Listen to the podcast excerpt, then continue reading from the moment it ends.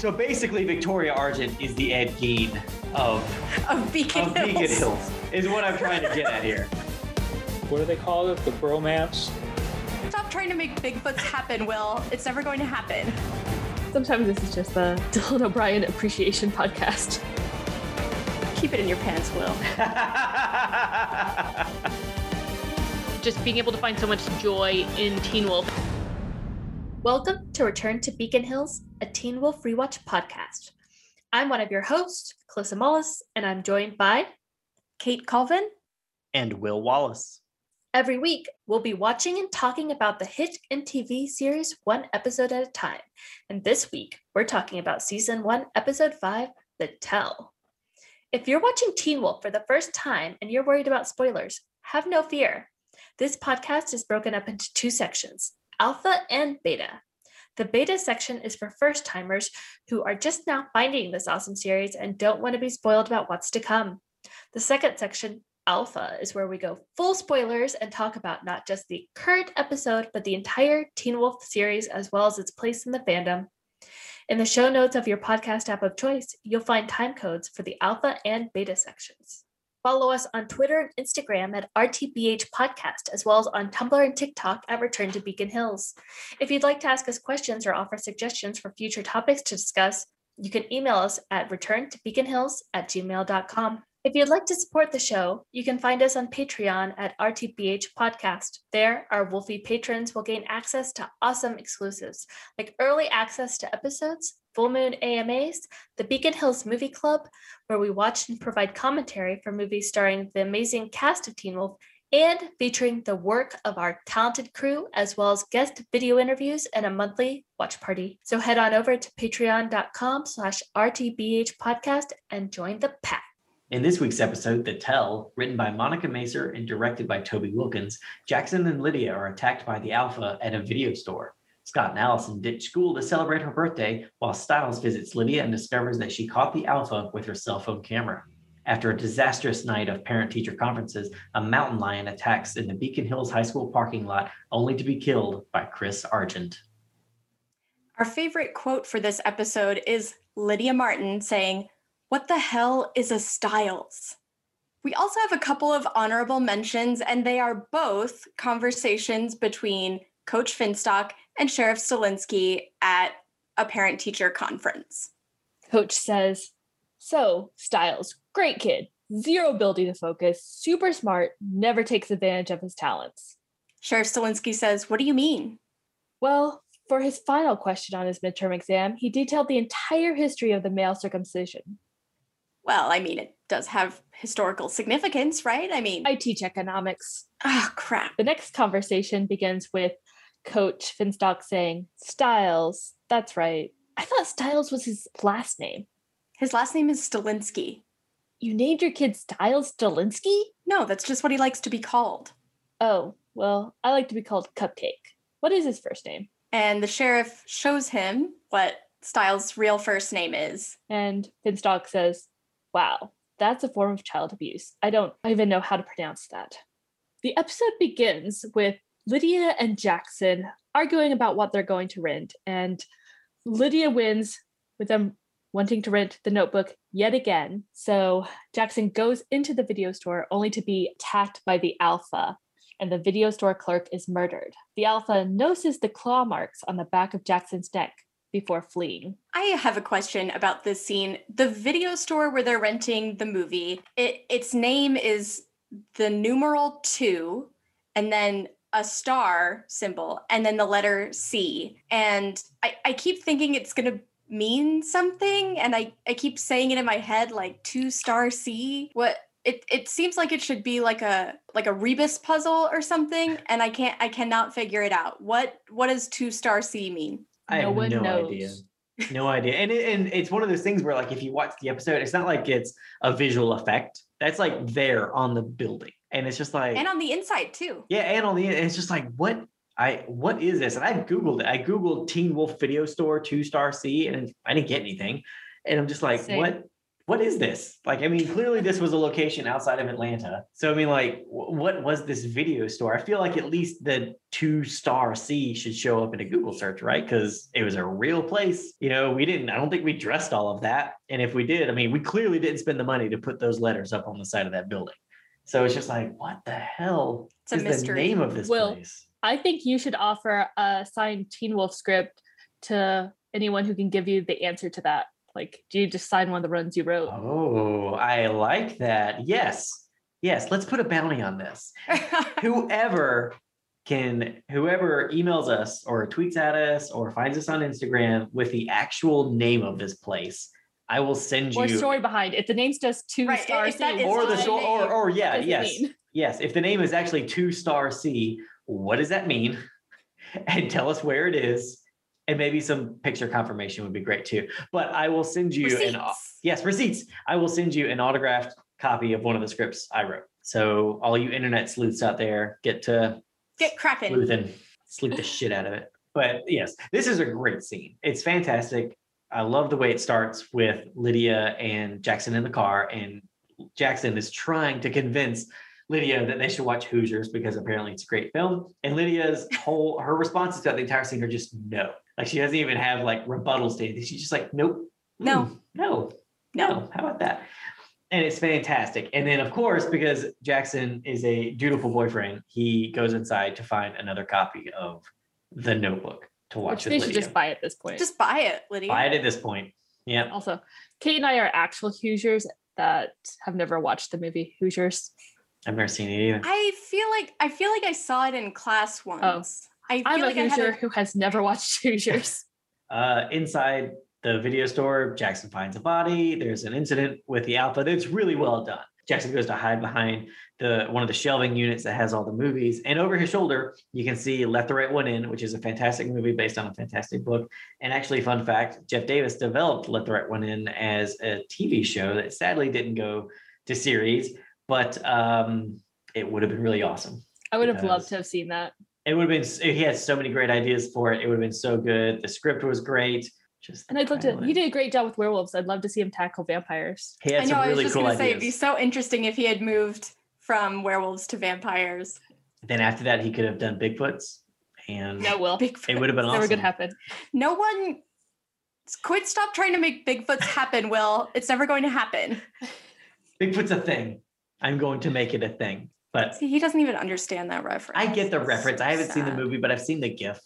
So Jackson's trapped under one of the shelves that has fallen, and it seems like the alpha's going to attack him in some way. He sees the claw marks that have been made by Derek in a previous episode and seemingly backs off because of that. I don't know, maybe it just means that Jackson was already claimed, so to speak, He's like, by a werewolf. Ah, this one's taken. Well, do you have any uh, idea why the mark was glowing?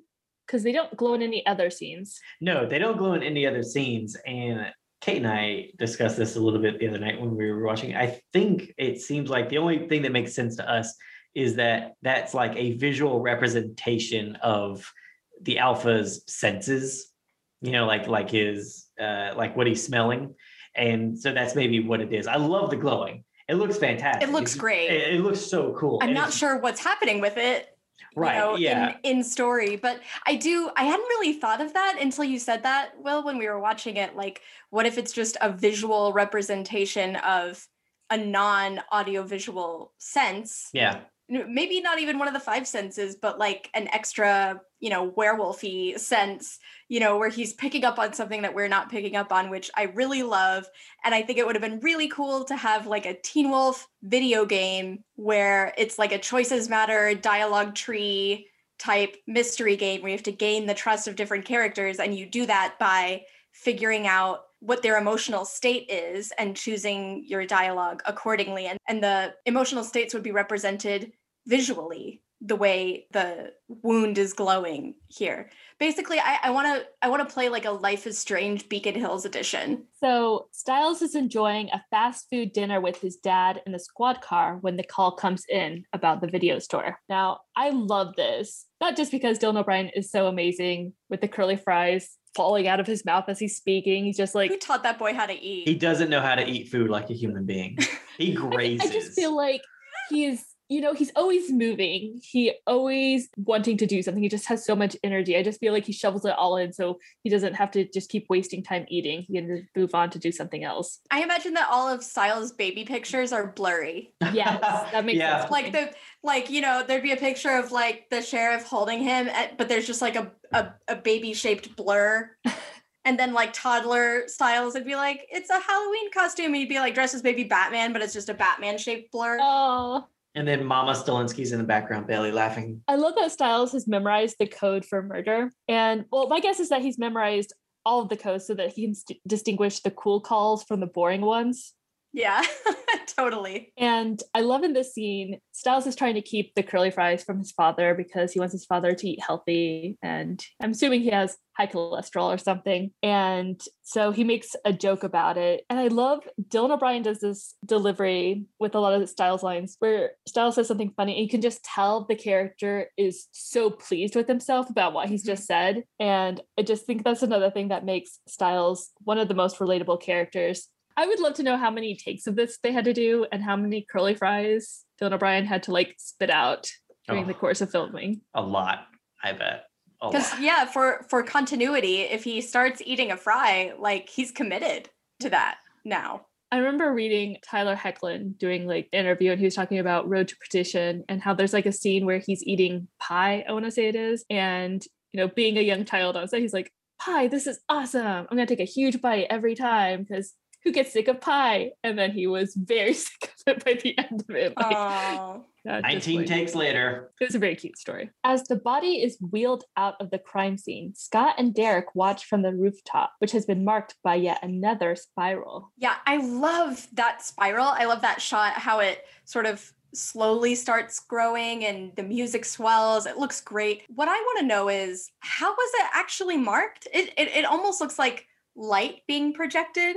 So I couldn't figure out what they were saying the alpha actually did. And it definitely seems like Scott and Derek don't see it while they're up there. Yeah, I, I feel like this is just another like visual image like of when they had the spiral coming out from Laura Hale's body and how they made it mm-hmm. glow just to really kind of emphasize that it was Right. there. But that one at least had like there was an actual spiral that he was pulling out of the ground. So there was something right, to follow, but there's nothing there, there there. that was that was more just them drawing attention to a physical spiral that is present. They're just sort Yeah. of playing up the visuals of it a Yeah. little bit.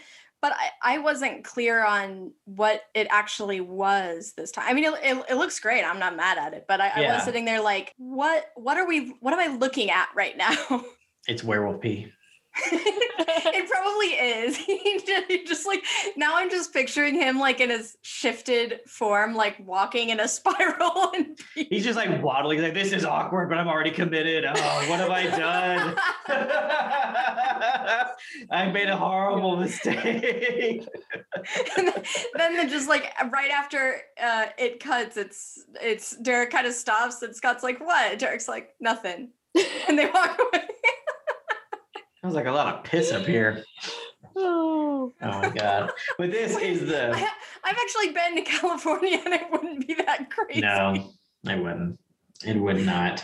But this scene with Scott and Derek looking down on the crime scene and all that. This is the first of many rooftop scenes on this Love series. I, I honestly feel like it's like, hey, we have to do some exposition. Put it on roof. and they were Put it on not subtle roof. about it at all. They were They're just not. like hanging out up there. They're like Why does no nine. One wanna see Really? them. they're like nine feet off the ground. Like they're not even high. They're just like, I mean, all somebody has to do is like out of the corner of their eye see some movement Yeah. and be like, Sheriff Stilinski should be like, what the f- y'all doing up there? It just leads to more arguing from Scott and Derek, right? Yeah, Scott and Derek are arguing because Derek wants Scott to focus on preparing for the upcoming full moon to make sure, first of all, that he doesn't lose control and hurt someone, to make sure that he doesn't lose control and accidentally out himself to the hunters, and also to figure out what's going on with the alpha before then so that the alpha can't try to hurt Scott or get Scott to hurt someone else. So Right. Derek wants Scott to help him find the alpha and generally focus on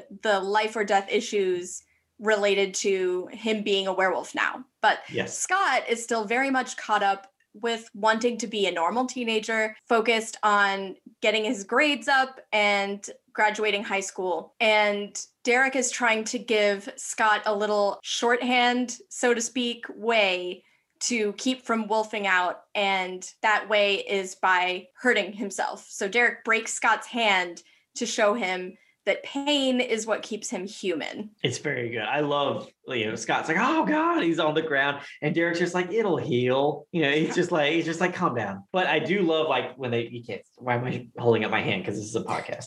But like, it just how like they show is like, because it's not even like an effect or anything, but just the way he holds his hand and like straightens his fingers to show like that it's, it's coming back together and all that. I thought it was very effective because it's just, it's just sound effects, you know, just little Mhm, pops right. and stuff like that. It's, it's very effective. I find Scott very frustrating in the scene yet again because there's so much going on and he's just still worried about chemistry. They just saw a dead body being wheeled out of a video store Yeah. and he's like, but I'm Yeah. failing chemistry. And Derek's frustration with Scott in this scene is kind of funny to me because he's like, Oh, do you want to graduate high school or not die? And Scott has a really hard time with that because those are not things that he wants to choose between, understandably. But I just feel like, I mean, Derek didn't graduate high school, so I'm not sure why he thinks that this argument is going to get through to Derek. Yeah. Especially in this scene, it makes it really clear that when Derek talks, Scott is listening about 20% of the time because he's like, Oh, you know, Derek, I know that you're you've been telling me that the alpha wants to make me his pet or whatever. And Derek is like, What? No, I said he wants you to be in his pack. Those are two different words that both just happen to start with P, and you're not listening to what I'm telling you at all. Yeah, I, I, I, the frustration with Scott is there. I mean, clearly it is, you know, and, and I feel like that's kind of the point a little bit, um, just to show, make us frustrated the way Derek's frustrated. But I, I also get it. I mean, he's just a kid, and yeah, granted, he's been shown the impossible. But I mean, like, it, it like if that if that was us, like if any one of us were in this situation, I mean, we wouldn't automatically, our worldview wouldn't automatically change you know, just because I mean that's just how not how human beings react to stuff. You know, Scott's still trying to hold on to normalcy, you know, and Derek is is trying to be like that that's gone. Like those days are gone. This is a whole new world and you need to get with the program because there's a big old monster out there and he wants you to be in his pack, not his pet, you idiot. and and he's gonna either kill you or make you kill to be a part of it. You know, like this is this is super serious and it is serious but again you're still dealing with a kid you know so I, I feel like it is it is understandable that scott's still thinking about chemistry and allison Well, yeah, I was gonna say Allison, he- ooh. Ooh. he says he really cares about chemistry. I don't buy it. no no and we see that in like one scene later, like one scene after talking about I'm failing chemistry and I really need to focus on it and bring up my grades and graduate high school. And one scene later, he's like, I'm gonna skip it. yes he, he does later on in the episode when he's like oh allison let's get out of here he, he forgets that very fast D- later in the episode, it's like one scene later. it is Because of her dimples. I know Scott is very much like he is focused on what's in front of him. Yeah. Mhm. You know, so when he's talking to Derek, he's like, "No, I need to, I need to pass chemistry and graduate." But then the moment Allison shows up, he's like, "No, I need Allison." You know, Yeah. so it's just whatever is happening right in front of him. That's where his focus is. So before Allison heads off to school, though, as an apology for confronting Scott after the dinner, Kate gives Allison her birthday present early, and it's a necklace, an Argent family heirloom, with a werewolf in the middle of the pendant. Kate tells Allison she should research the image if she ever wants to learn more about her family history. Yeah, but I, I do like that this brings up more questions about the Argent family because we know that they're hunters, but we don't know how that came about. You know, did Right. her parents find out about it and just become werewolf hunters? We don't really know, but the gift of the necklace implies that there's a lot more story there. Mhm. And so that that really piqued my interest. There's a legacy, maybe, if you will, Right. because I mean, heirlooms are like feel like that's part of a legacy or Right. something. So it's it I'm very curious to see where this is going to go because you don't just bandy those things about, you know. So it, it feels like this is kind of this is important. it's a very Kate thing to do. She knows Chris doesn't want Allison to know yet. So she just kind of like teases it. She gives her the necklace. She's like, oh, you can just like look this up on your own. She wants Allison to find her way to the truth without Kate actually being the one blamed for telling her. Right. Right. It get, kind of gives her plausible deniability. Like, oh, I just gave Allison the necklace for her birthday. How could I know that she was going to be so successful at looking up her family history? Very manipulative. Yeah, Try classic Kate. work around. Really. Also, just a bit of annoying sibling thing. I feel like every so often you can just see that between Chris and Kate. And I like that dynamic where she's a monster, but also sometimes she just seems to do stuff just to slightly irritate her brother. Like she's with that kid whenever they were younger, being like, Mom, she's touching me. She's like, No, I'm just touching next to you. I'm not quite touching you yet. Yeah, and she's like like poking around him with a knife or something. It's like I'm not touching you. I'm not touching you. Yeah, that, You that was Kate's version of that game. His Yeah. like he had his hand on the table and she's doing that knife thing between the fingers like an Yeah. alien. Like- Yeah, exactly. So what happens whenever Allison gets to school, Will? Oh, she goes to her locker and opens it up, and all these uh, birthday balloons pop out.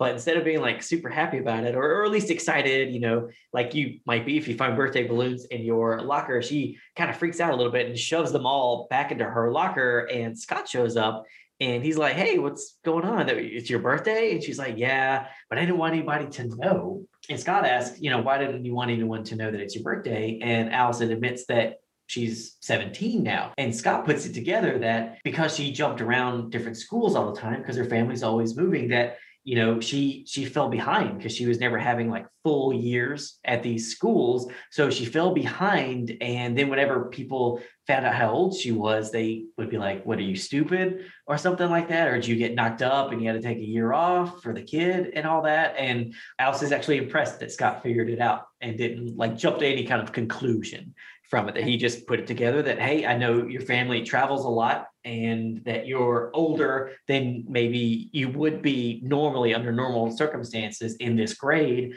and that must be what it is. Not that you're stupid or something it's just your family moves a lot and it affects how you're schooled. Th- this is a great moment between them and it really shows that scott scott isn't stupid. No. Right. you know he he he can be really smart when he applies himself but he is just someone who tends to be really focused on one thing Yeah. and and apply all his attention to one thing and his relationship with allison is that one thing for a big part of the show and so Yeah. he can be very perceptive when it comes to Allison, but that creates blind spots Yeah. for him that he's hyper focused on her, you know, which makes sense because she grounds him. Mhm. You know, she she helps him feel more calm and even keeled, which I I guess we see more so um, in the next episode, Heart Monitor. You're right. Because I mean, we've talked about Scott before. He's kind of like this lovable doofus and all this. And he is, he is. But he's not stupid. But I do think that there are times when his, maybe this is spoilery, but maybe his naivete gets the better of him and he doesn't make smart decisions just because of how he believes the world can work or does Right. work. It's not that he's stupid. He's not dumb. He's just under incredible stress. One being a teenager and two being a werewolf. But he just he has a set of beliefs that don't really lead him to correct. You can't see me making air quotes. Correct decision making. I, I think there's a little confirmation bias there, you know? Yes. Like I believe Yes. that the Argents are decent people. I have received new data that the Argents are responsible for murdering a bunch of people. I will then conclude that they had a super good reason because that confirms what I already believe, which is that they're good people. Yeah. Yeah. It, and, and this goes right back to what, what you were saying. He has a blind spot for for Allison. He has blinders on for her. So, you know, she's an Argent. The Argents did a thing. She is good, therefore they are good type of thing. Is- and Which is Yeah. inductive reasoning instead of deductive reasoning. right. Maybe he know that they went to school more. Oh. Truancy burn. Harsh. Harsh. Okay, yeah. So they're like, you know, Scott. Scott convinces Allison that you know, because it's your birthday, they should just take the day off. They should just get out of there. You know. So while he's gone, uh, we get he's he's left school with Allison. Um, but in chemistry class, Stiles asks Danny if Jackson told him what happened at the video store, but Jackson wouldn't say. Stiles also finds out that Lydia stayed home from school. I think this is a great little baby scene because I mean it's it's Stiles getting necessary information to take us to scenes later when he goes to visit her. But I really like Keahu's acting in the scene because I really like these, you know, he's trying to do his work and Stiles is annoying him as he annoys everybody. But it's just when he asks about Jackson and like the little glances that that Danny has over to Jackson, I, I feel like are very telling. Like I feel like the fact that Jackson hasn't told him something is important. Are you saying that he has a tell? Oh, it's it's good because that's the name of the episode. Um, I really think Keahu nails this scene. He really knocks it out of the park, and it's all just the little the little glances and the subtext that comes from it because it it reads at least to me that the fact that Jackson hasn't told him about the incident is important because Right. based on the way he reacts, it seems like they don't really keep anything from each other. That they are, in fact, best friends. You know, they are they are Scott and Stiles, just different, the different versions of Scott and Stiles. And so the fact that Jackson isn't telling him stuff feels important, and the way Keahu plays it feels like that it, it's upsetting to him a little bit that Right. his best friend is keeping something from him. Like maybe this is like the first time. You know, like he almost doesn't know how to handle that information, and it's really great. Yeah, because he because he, he's very like monosyllabic for Mhm. most of it. And then when he starts asking about Jackson specifically and what happened, and when he says he wouldn't tell me, he's really hesitant. Yeah. And it comes out kind of haltingly that it it does upset Danny that something happened that Jackson won't tell even him about. And that that means it was something bad. And that even, and I feel like if I remember this correctly, that comes after Harris tells Jackson that he can leave if he needs to, or that he can come, I think, talk to him if he if there's anything he mm-hmm. wants to talk about. And then Danny saying that he hasn't told me anything. So it one, I think you're getting great character work in that scene. Like you don't even have to have in a lot of dialogue to say, like, we're best friends and this is upsetting to me that my best friend won't talk to me. But also you're getting that, I mean, because we saw the incident with the alpha and just how how much PTSD is coming from that from Jackson. Like this was a very traumatic incident for him, you know, and the fact that he's keeping all that in. I think it's just a really good little baby scene. Also, Stiles falls down, and that's fun. So I read that that was an improv from uh, Dylan O'Brien. that's awesome. Forward. Yeah, it's the the return of that important question, does Danny find me attractive? And you know, you, you wonder why we're so interested in Stiles being bi. I feel like the, the seeds were sown early on. Oh yeah, second episode, you know, and uh yeah, I think it's a, just a great callback. Yeah. And and it has a similar feel, you know, because we we see him kind of falling all over himself around Lydia. Mhm. It was like I said in that episode, you know, when they're in the cafeteria and he turns one way, there's a cute girl, and he turns the other way and there's a cute guy. I just feel like it's this is major bi energy, just like baby high schooler haven't figured it out yet bi energy. It's great. I also love in the scene whenever Stiles spits out the highlighter cap and then catches it. Yeah, Oh yeah. I don't know how many takes that took, but it's just a such a fun little Stiles moment. it is really fun. I wish he hadn't caught it though. I wish it had just hit Danny in the head. Because I, I like how Will confident loves Sty- some good physical comedy. I do, I do, but I just love how confident he is at like you know throwing his head back and spitting it out. He's just gonna catch it, but then it just hits Danny in the head or something like that. I just, you know, I love it. I just love when someone acts confident and then it just blows up. Dylan is so good at physical comedy that it's like you just want to see more of it as often as possible. Sometimes this is just the Dylan O'Brien appreciation podcast. Jackson struggles to get through his day at school while dealing with the trauma of what happened to him the night before. So Jackson's half naked in the boys' locker room when Derek appears to interrogate him about what Jackson saw at the video store. Jackson swears he didn't see anything. Derek tells him that he should really get the claw mark wound on his neck checked out. Yeah. This is just Derek like rubbing it in to get back at Jackson for grabbing him in in the previous episode in, in Magic Bullet. Just like, see, you don't like it when people grab you. Derek can be a snarky little bitch. He can. So, But it's not still not it's not the playful one that he does with Stiles, I feel like. no. It's more you're a dick. Here's getting it thrown back at you. Yeah, this is a fun scene. It's really fun. Derek's interrogation of Jackson is fun, but also Jackson's scared. It's not often that you see bully characters get scared because he had a horrible incident at the video store. But then also right at the beginning of the scene, he thinks the alpha is in the locker room with him because he sees a, a hulking shape coming out of the steam with glowing red eyes, but it ends up being another student's earphones that are glowing, which is a great moment. I think it's fantastic. That being said, who wears earphones in the shower? I think some kid was just treating the uh, shower room as like his personal sauna. Like It was had a super lot of steamy. steam coming out there. That was a lot of steam. It was steamy. Everybody's always talking about secret stuff loudly in the locker room and classrooms and stuff.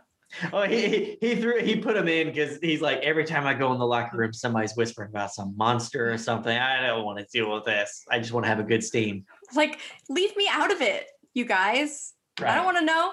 I like seeing other emotions coming from Jackson that aren't just Confidence. douchebaggery. Douchebaggery. you know, I know because because I mean that's like I I love that's what we got in the pilot, and I like that it feels like every episode we are peeling back a little bit on his character. I think it's just a mark of good writing and having characters who are fully fleshed out and three dimensional instead of just having the oh well that's the bully character that's the end we don't need anything else. It's like nope that's the bully character and then we just learn more and more. Stiles calls Scott to get try to get him to do something about everything that's happening, but Scott has already headed into the preserve to spend the day with Allison. I see Stiles' point here that, you know, he can't just check out for a full day because he feels like it. But I'm not totally sure what Stiles wants Scott to do. Why like I don't know what's gonna happen. Like so let's say Scott had picked up the phone. What was Stiles gonna say? Like hey the the the thing happened. Do wolf stuff. I feel like well, I feel like he wanted another person to be there to help him. Like Jackson's being super weird. Lydia's not even there. I think he wants someone else to like divide up the work. Like Oh, one of them see what's going follow Jackson, see what's going on. The other one check on Lydia. Okay, that makes sense actually. That he, he wants Scott to help with the investigative side of things. Right. Yeah. Should have Yes. just called up Derek, who's apparently just roaming around the high school anyway. I don't think That's he has true. a phone yet. Oh yeah. He doesn't he doesn't there's there's a thing in the book about how Derek doesn't have a phone and his reasoning for that I think is that A he doesn't have anyone to call and B he's afraid that he could be tracked by it. You know Mama McCall would put them would put Derek on their plane if she knew about that. I feel like she's all- awesome. all of season 2 is actually just Derek being like, "Scott, you want to be in my pack?" No. How about now? How about do, do you want to be in my pack now? No. How about now though? No. Oh my god, I'm not going to be in your pack. Starts That's- texting that's him like season two. emojis.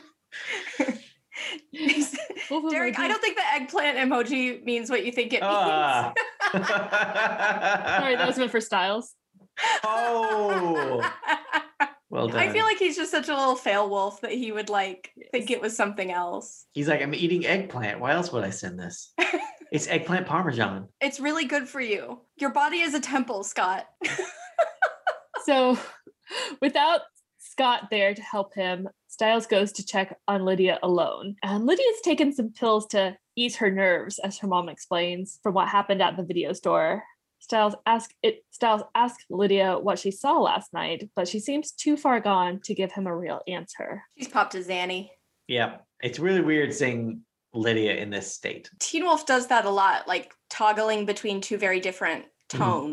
Tones. um, this is definitely an example of that where it's really on that border between very serious because she's clearly traumatized by what she's seen and also being kind of funny because she says i shot shuji shoe shoe shine shop or something like that i was surprised that her mom let him in Yes, yes. because So she's like super up and Wearing In- lingerie. wearing lingerie. She's As Will would say, she's in her jam jams. She's in her jam jams. and, I'm in my yeah, I was jam just jams like, right now. Um, why are you letting?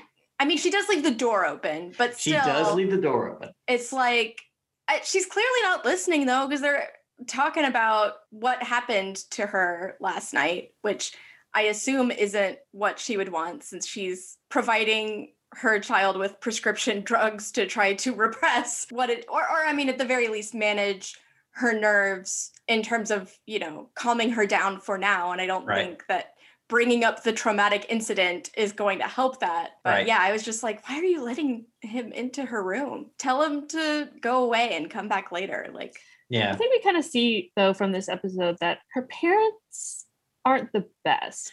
No, Right. not even close. And they're they're divorced and they just snipe at each other like the entire time. Like t- to jump ahead a little bit, when we have the parent teacher conference scene with Lydia's parents and Mrs. Ramsey, it's just like like Mrs. Ramsey's like smiling. Like this is like you can already tell this is gonna be a fine meeting. Like there's nothing wrong or anything like that. But like the parents, like Mrs. Ramsey says something like, "Well, I want to there's tell you so about much to say about there's so much to Lydia. say about Lydia, and she's smiling and happy. And then her, and then Lydia's parents are just like, "Here we go. Here it is. Tell us what's going on here." You know, and all this, and it's just like they are just being so awful to each other that you know they're not even paying it. They're not reading the room. One, but also it just you you you see this scene, and then you're like, "Is was this her home life? Like how long?" Was it like this? And it's just awful. It, it's Yeah. you feel really bad for her, especially also to jump ahead a little bit where you're cutting to her putting the makeup on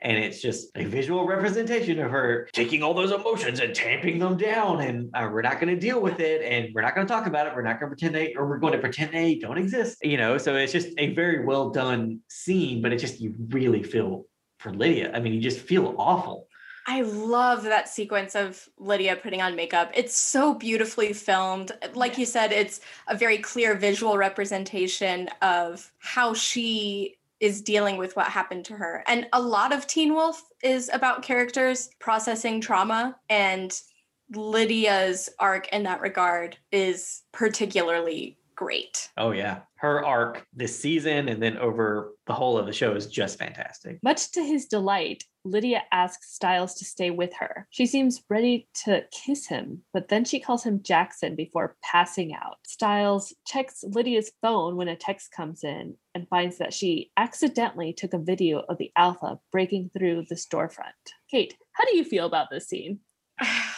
I'm just really happy that it ended before it could get any more gross. I, I know that it's played for laughs, but it just that moment where he's leaving and then, you know, she's telling him to stay and he excitedly comes back in. And when she's leaning in like she might kiss him, he seems into it and he should not be because she is up in this Yeah. scene. She's really up. And the only thing that kills the moment for him is not the fact that she's up, it's the fact that she calls him Jackson. So I was just gl- like, when it ended, I was like, okay, well, that's over and I'm happy about it.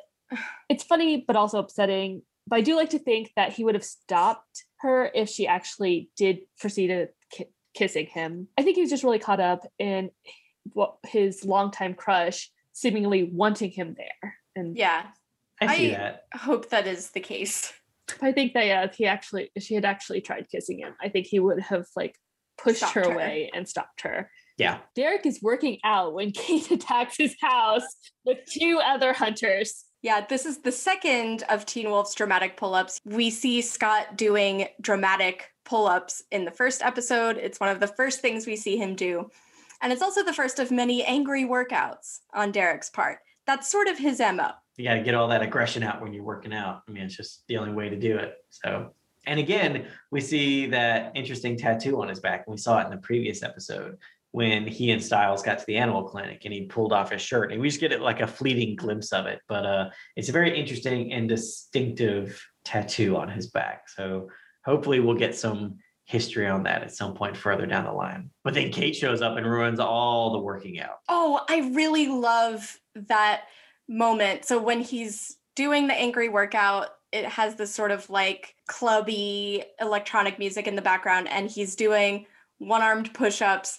And then he with his enhanced werewolf senses, he can hear the hunters approaching the house and he stops like mid one armed push up and the music cuts at the exact same moment. It's such a fantastic transition Mhm. because it goes straight from him sort of going still and looking toward the door and realizing that he's about to be attacked to the hunters sort of kicking in the front door. Or that's what they would be doing if the front door were much of a barrier in the first place. Aw. Yeah. It's not really, but No. it's still impolite. it is still impolite. Kate and her her goons could have at least knocked. But that is a fantastic moment when he's doing the push-ups and then all of a sudden he stops and the music stops with him. It's, it's really cool. It's And. I feel like it's not I feel like it's not something you would expect. Like you'd expect the music to keep going or even get louder, like for that little fight scene to happen, but then it just stops. And Right. it's very evocative. it stops almost as if it's diegetic music, but it's non-diegetic. Right. It's non-diegetic music. And that's always and it's always fun when non-diegetic music reacts. You can't see me doing finger quotes, reacts when it reacts to what's happening in the scene. Because you're right. If it was Right. diegetic or something, there'd be like a DJ or something, or like, or like like Kate would have like hit the stop button or something. If it had been like a boombox or an iPod or something like that, but it's not. So it's non-diegetic music that reacts to the the character in the scene. That's fun. yeah. Kate shocks Derek with a cattle prod before taunting him that the hunters cut Laura in half to use her as bait. However, she reveals to him that they are not the ones that killed her and the body had bite marks on it when they found her. Kate teases that she and Derek have some sort of past together. She tries to get the answer of who the alpha is from him, but realizes Derek doesn't know his identity either. She shoots at Derek, but he runs off into the woods. His life is so hard. It's very hard. There there's a bit I really like the moment in the scene between um Derek and Kate where he's like sort of pulling himself up using a sofa Mhm. and there's a moment where he's like should I bother charging her again because I think he at that point he knows Mhm. just how much he's not a match for this weapon. And then he's kind of like, F- it, I'm going to do it anyway. And I feel like that's just him in a nutshell. Yeah. Yes. Because he's like, I would rather just die, like be electrocuted to death, than give her the satisfaction of not getting back up. Yeah. Mhm. In this scene, Kate says, This one grew up in all the right places. And it's possibly the most disturbing moment in the entire first season. Rivaled only by another scene later, also between Derek and Kate. The, the implication there is just not good, especially from what we've seen with Kate uh, whenever she met Scott and her behavior towards him and stuff. It just, mm, I, I need to go take a shower, wipe all the grossness off in me. Bleach. with Kate, it seems like every time she says something, we learn something about her. Like even if like this, even if the line of dialogue isn't like pertinent to like the scene happening, but every we always learn something, you know, and it just seems like she's just a monster. It seems because we've already seen like you know when we first meet her, you know, we think this is going to be when we meet her in Magic Bullet, and we think, oh, this is just maybe going to be a damsel in distress. This is going to be a victim of the alpha. And I guess the rest of the episode is them trying to figure out how this woman was murdered or something like that. Well, that's not what happens because she's got guns and she is totally willing to take on the alpha and she shoots at a beta, not realizing it's Derek. And he and he gets shot, and she's like, "Oh, he's I don't, I don't know. It doesn't matter. He's going to be dead in 48 hours." So she already has a callous disregard for supernatural life. We know that. Yeah. Right when we meet her, and then again later in that episode, the way she interacts with Scott is just not great. It's not the is- way adults are supposed This- to interact yes, with uh, children. adults are not supposed to interact with children this way. And then we get this scene where she says, Oh, this one grew up in all the right places, which just heavily implies she knew him when he was not, when he had not, when he was a little kid, when he was much younger at least and had not yet grown up. And then now she's saying this, and it's just, it's just not the things you say about and it's also he's half naked in this scene. yes, and he's half naked in the scene. And it's just there's a lot of Writhing impl- on the floor.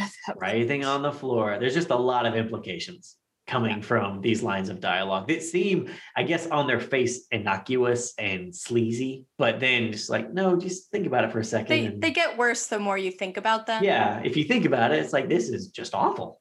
and some it's and it's the sequence too because she says this one grew up in all the right places and you're like well, that's just about the worst thing I've ever heard. And then she takes a breath and says, I don't know whether to kill it or lick it. And you're Yeah. like, oh, or that's the worst thing I've ever heard. It's one of those two things. She has like a bet with herself. Like, can I just outdo myself in sleaze? Yeah. And it's like, I'll take on that bet with myself. And it's like every line of dialogue is just, here we go. We're going to keep going. Yeah. And I, I think the kill it or lick it part. Well, so the first part is very gross for the Yeah. reasons that you mentioned. And then the second part is not only Kate in a nutshell, but also I think that there's like the reason that Derek is so sensitive about people talking shit about werewolves Mhm. and like you know Scott saying what he said about his life being ruined and everything like is because of stuff like this that Right. that Kate justifies the kinds of things that she does by just saying that they're not people that Yeah. they're just things And then she realizes that he doesn't know who the alpha is, which means he has no value to her. And and I feel like that's how Kate sees everybody Mhm. is like just like floating numbers above their heads as their value to her. Like, what is she going to get? And then the moment she realizes that he doesn't know, that number went straight to zero. And she's like, I guess it's bullet time. Mhm. And then she shoots at Derek and he has to run off and leave his house.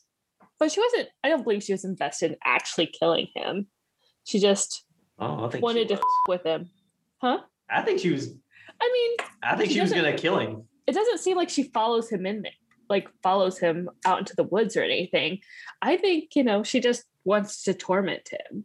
Like she keeps saying Derek is expendable, but she doesn't kill him when she has the opportunities. She chooses to like torture him and keep him alive because I think she like gets off on the guilt on his guilt and Yeah. him having to look her in the face. So Derek's having a bad day, it seems, and He's having a bad life. he's having a bad last six years. he's having and- yeah And Stiles is also having a bad day because Scott just is not calling him back. It seems, you know, Scott's still having his wonderful jaunt through Beacon Hills Preserve with the lovely Allison, and Stiles is trying to figure stuff out, but Scott's not calling him back. What he ends up deleting the the image, the video of the alpha from the phone, and to protect Scott I to think. protect Scott. Yeah, I, I agree now. I agree now. It's to protect Scott. So I also think he doesn't want Lydia to see it again. Oh no, I yeah, I think that would just be a horrible incident that would just reignite all that PTSD.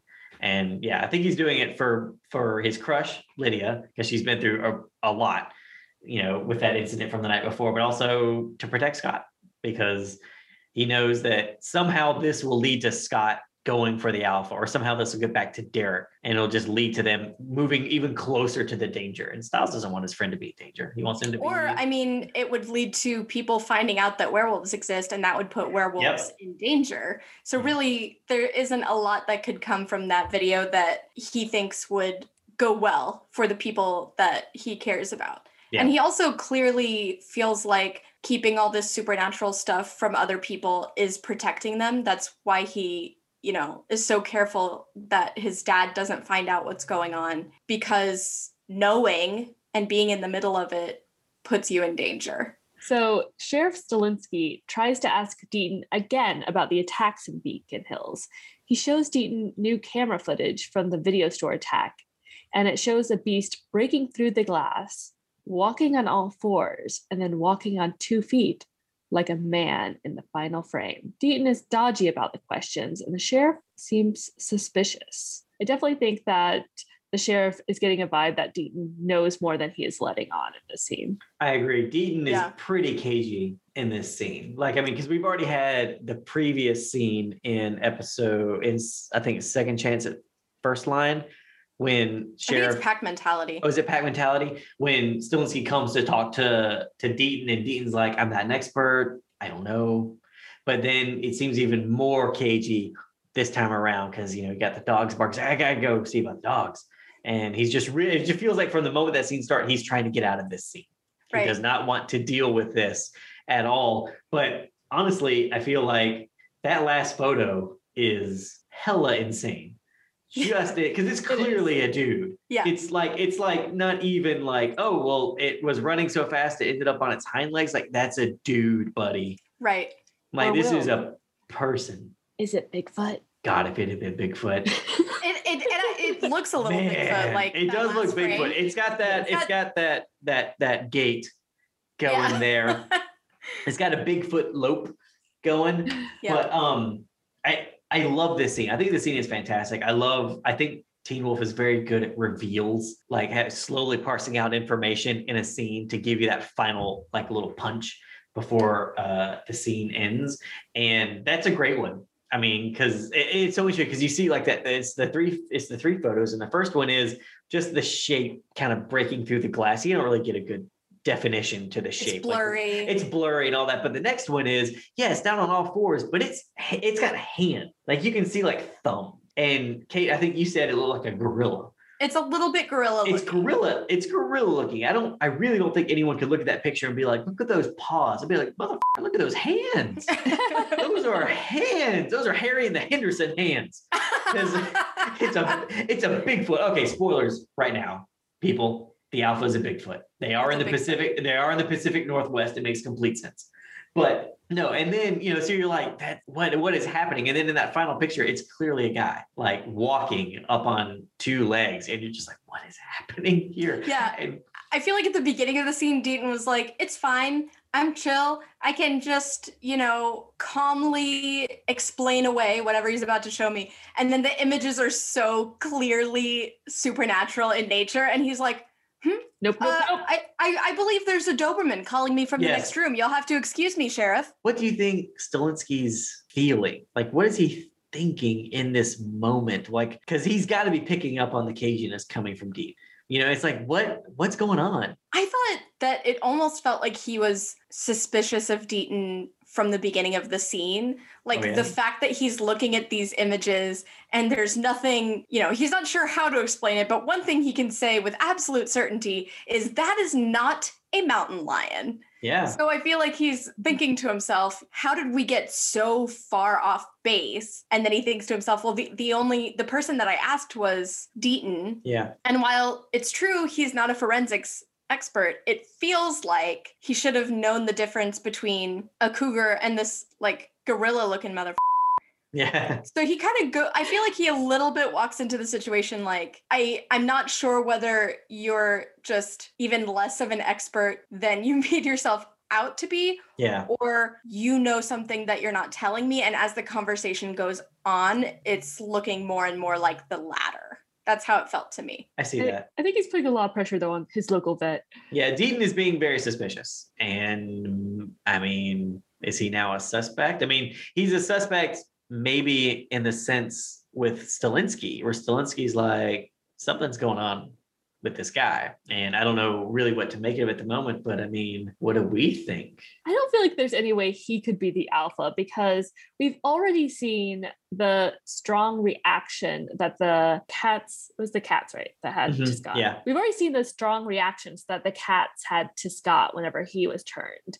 And we also got some of moments with Derek and dogs. I Mhm. feel like it'd be a really weird decision for an alpha to take on a vet practice, knowing that animals freak out when he's around. While Sheriff Stilinski is working on the case of the murder at the video store, Scott is kind of shirking his supernatural responsibilities and spending his time with Allison. And it pays off because she tells him that she's had a perfect birthday. So this episode is perfect for all of the Scott Allison fans out there. It's very sweet and it's all about them. Scott confesses he knows that Allison has a tell where she's lying. Her eyebrow goes up. She tells him she wishes they could spend the night together and her parents weren't coming back from the conference at school, which reminds Scott that as a failing student, he is supposed to be at the parent teacher conference with his mother right then. Oops. And then life comes crashing back in to destroy this perfect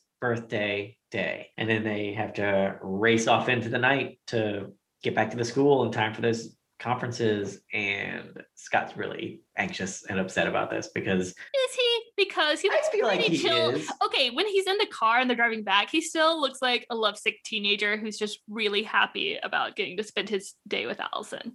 He- and the knowledge that she wants to spend a night alone with him as well. that means for the sex. sex. Which he just realized in the previous episode is something Allison was interested in. And she pretty much had to wave a condom in his face for him to be like, She wants to bone down. Visit to the Bone Arena. exactly. You're right. Scott does still look a little in love puppy in this scene, but it's great because it gives us this wonderful moment, you know, where they're driving back and then in the passing headlights, you get these great flashes in his eyes that just look spectacular. I love that scene. I think it's such an amazing detail to put in there. And it, it looks a little bit different from how his eyes normally look. It's kind of a different effect. It looks more like tapetum lucida, you know, the the reflective layer on the irises of some animals. Cats have it. Mm-hmm.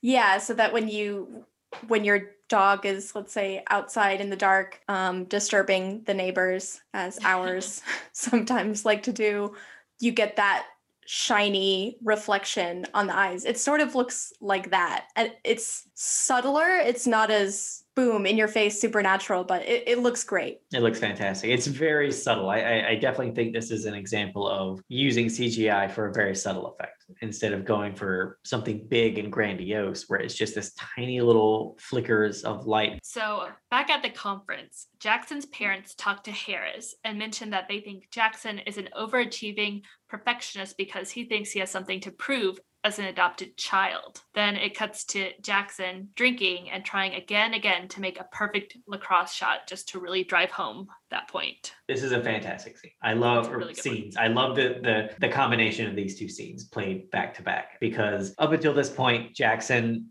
has I don't want to say one note or one dimensional, but he's you know we meet Jackson in the pilot and he's the bully character. He's the handsome jock bully character who's dating the most beautiful girl in school and the world is his oyster. You know, but then with each passing episode, it really feels like we're just peeling back layers on him, and re- and we are realizing as an audience that he's just a flawed human being, you know. And then we get in this scene that he's adopted, talking about having something to prove. And I think the reason we get this is because when we see characters, teenagers in particular, on TV and in movies who are overachieving perfectionists, we kind of assume that it's usually, at least in part, because there's pressure from their parents. Yeah. Right. So this kind of takes that and goes in a different direction and says, well, you know, in this case, his parents don't really put pressure on him, but he puts pressure on himself. And it seems to stem from him going through this identity crisis, Yeah. right? Of like, I don't know the identity of my biological parents, my biological family, but I still feel like I need to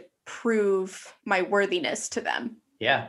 This scene, uh, I realized that Jackson's vanity plate is Jackson 37, 37 being his lacrosse number. I hadn't noticed that in any other scenes. Oh, wow. I, hadn't I, noticed that. had not noticed that. Good catch. I'd never seen that before. So, He definitely seems like the sort of person who would have a vanity plate. yeah. Wonder if Russell McKay had to just drive around with that on his car. Continuing at the conference, Lydia's teacher tries to tell her parents how intelligent she is. Her parents are too busy bickering between themselves as they are seemingly going through the middle of a divorce or have just recently divorced. They seem awful. Just 100% awful parents. I do have to say though that I love Sharon Conley as Ms. Ramsey.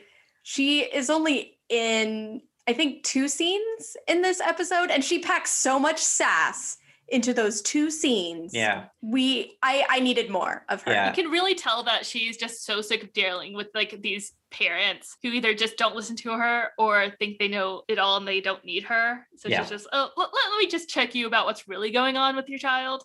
Yeah, no, she Yeah. definitely in two scenes comes across as very competent and very confident in her students. Like she gets them. We it, it is interesting because you get in like two scenes like an entire impression of a character. Yeah, you and you're- do. and you're just like more, more, More, more, please." please. I would like more of this this wonderful thing. she wasn't even just talking about Lydia's performance this semester. She was saying, I'd like to have her IQ tested. I mean, Yeah. she's she's looking at the horizon of Lydia's future and her parents are just like, "Oh, we you, you made her choose who she wanted to live with and that's terrible." And like, Yeah. they're just not even listening to what she's saying. Yeah. Yeah. They're just playing a bl- the blame game. this is another i feel like i feel like this is another great scene peeling back layers on a character because like in many shows and in stories you know you've got the the asshole jock and the vapid pretty girl. And then in two scenes, basically back to back, you're getting like, oh nope, they are not those things. Like we are we are presenting you what the the archetypes of these characters and then revealing that there's a lot more going on. And honestly, like One of the things that I really like in this scene too with her parents is when the teacher Ms. Ramsey says she ha- also has outstanding leadership qualities yeah, mm-hmm. because I think with girls in particular, we tend to translate popularity to shallowness or even bitchiness, I think. And Yeah. that isn't to say that Lydia doesn't dabble in those departments, but we tend not to see social leadership as a real form of leadership, Right. particularly when it comes to girls. Even though those same qualities of being like cutthroat and ambitious, we see as benefits to boys because those boys grow up to be CEOs. Yeah. But with girls, being cutthroat and ambitious is terrible. And I think Lydia understands that. And that's why we see her trying to conceal some of these qualities and just let them out in very strategic situations. Right. But I, I, I love that she says that. So our next scene has Sheriff Stilinski meeting with Coach Finstock, who tells him that while Stiles is incredibly smart, he has zero focus and doesn't take advantage of his talents. The male circumcision thing still slays me, no matter how many times I watch that scene. I yeah, it will never not be funny, honestly. Sheriff's reaction is just so perfect.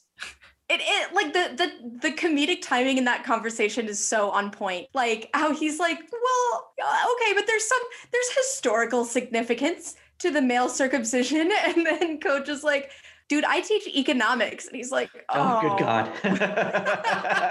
it's so good. It's it's It a is so wonderful good. scene and the the timing on it's fantastic because the the male circumcision just bit by itself was like that's funny and I know stiles but then it's just what I teach that's the punchline that's the punchline and it's just wonderfully done I love Yeah. that coach. I love that coach is using a lacrosse pin in this scene. It's just so very coach. Ah, I didn't notice that. I didn't notice so that good. either. yeah, his de- dedication to lacrosse is just yeah. complete He, des- he deserves an award. he is Yes. committed to sparkle motion. That guy. This is also the scene where we first learn that Stiles has a first name that he is never called. that's true we do see a little a little bit of it too on a file folder We do.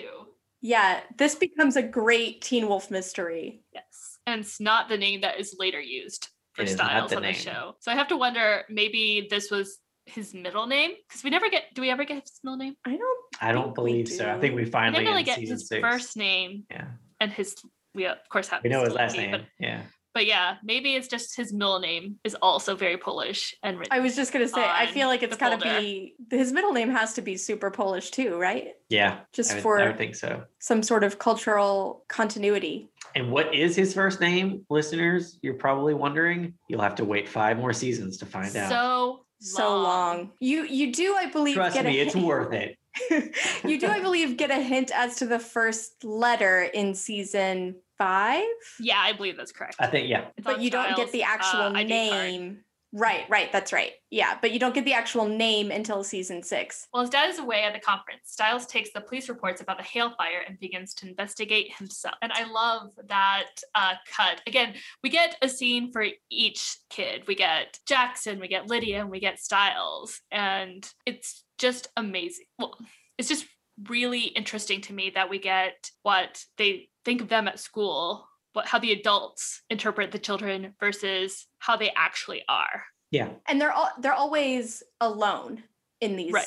Yeah. scenes and i think in the last episode we talked a little bit about allison's character and her identity and how it changes and i said that i think with teenagers so often you're kind of defining yourself against others like not necessarily in opposition to but like relative to Right. right? You're defining yourself relative to your peers. So i feel like it it's so interesting that we see the parent teacher conferences intercut with scenes of these three characters when they're alone. So they don't have in these scenes anyone else to contrast themselves against right? It's just who are they when they're by themselves? Yeah. there's no one looking at them no one judging them. So, Will mentioned uh, while we were watching this that he felt like Stiles investigating the Hale fire should have been our A story, and I completely agree. While I love Scott and Allison, I, I didn't feel like we actually got much out of their story. They had the perfect day together, but that doesn't drive the story forward. There's no conflict there. They were just enjoying themselves, which was very sweet. And I love fanfic like that. But in terms of a story, we need more happening. I want to know how Stiles started investigating. Like you said, he had mentioned the Hale fire before, but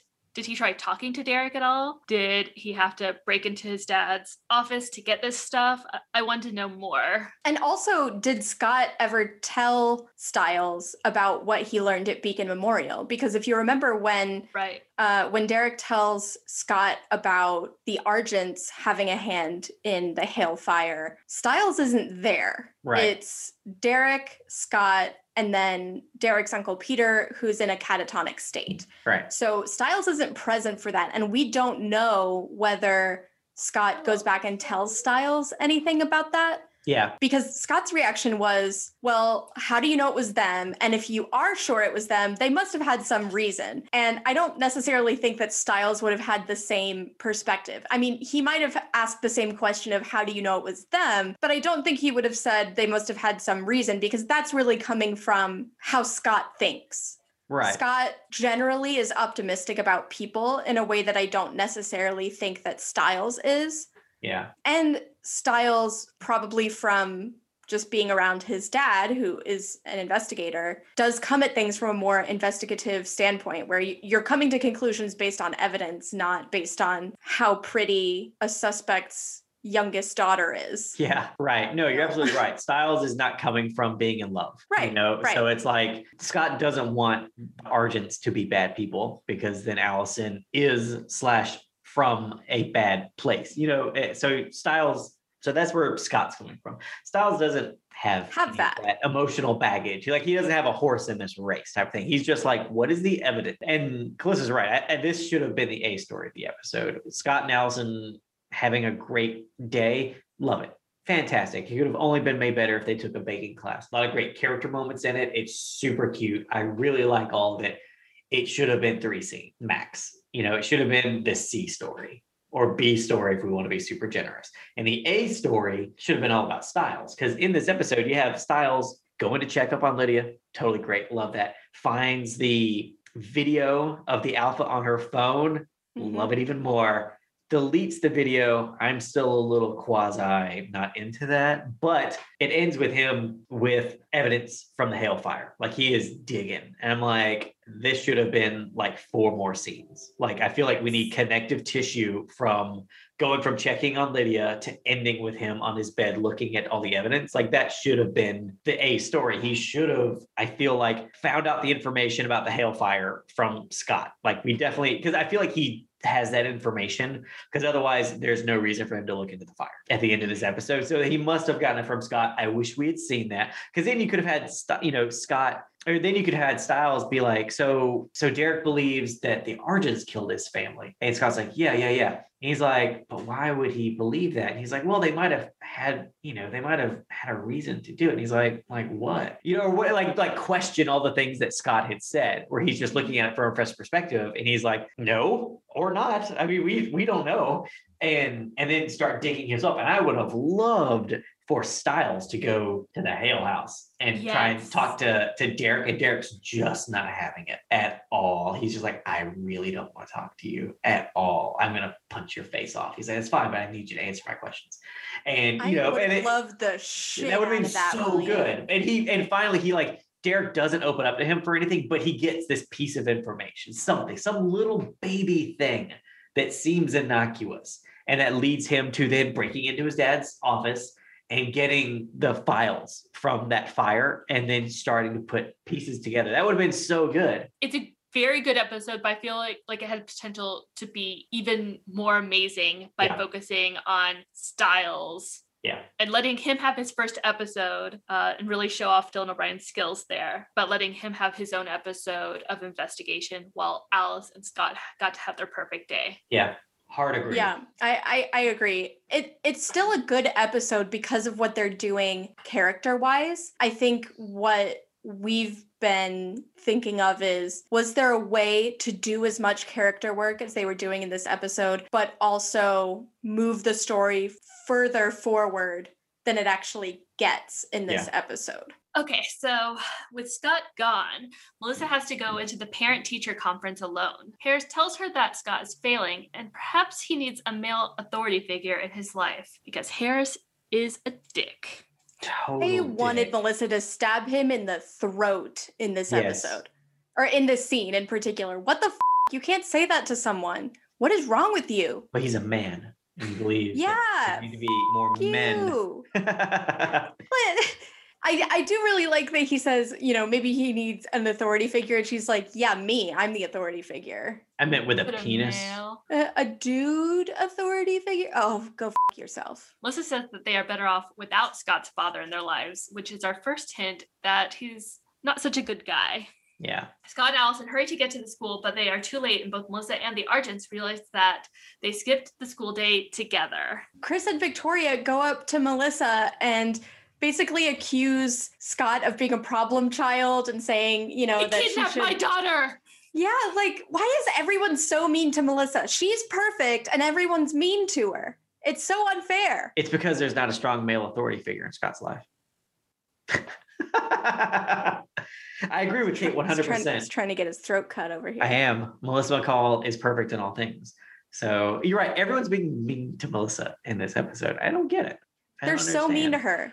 And I don't know Chris. why. She's perfect. She is perfect. Calm down, Chris. Chris. Yeah, calm down, Chris. Oh, I'm so I'm so excited for you that you had time out between hate crimes to come over here and accuse a single mom of not single momming well enough for you, you piece of shit. Yeah, it's awful. I mean, Victoria's mean all the time. We can we know that. We've seen a couple of scenes with her. She's not nice. We kind of expect, I think, a little bit more from Chris. But speaking of Victoria being mean, she's wearing a fur coat in this scene. She Do is. you think that's like werewolf fur? Because I 100% believe it's a werewolf carcass that she's wearing.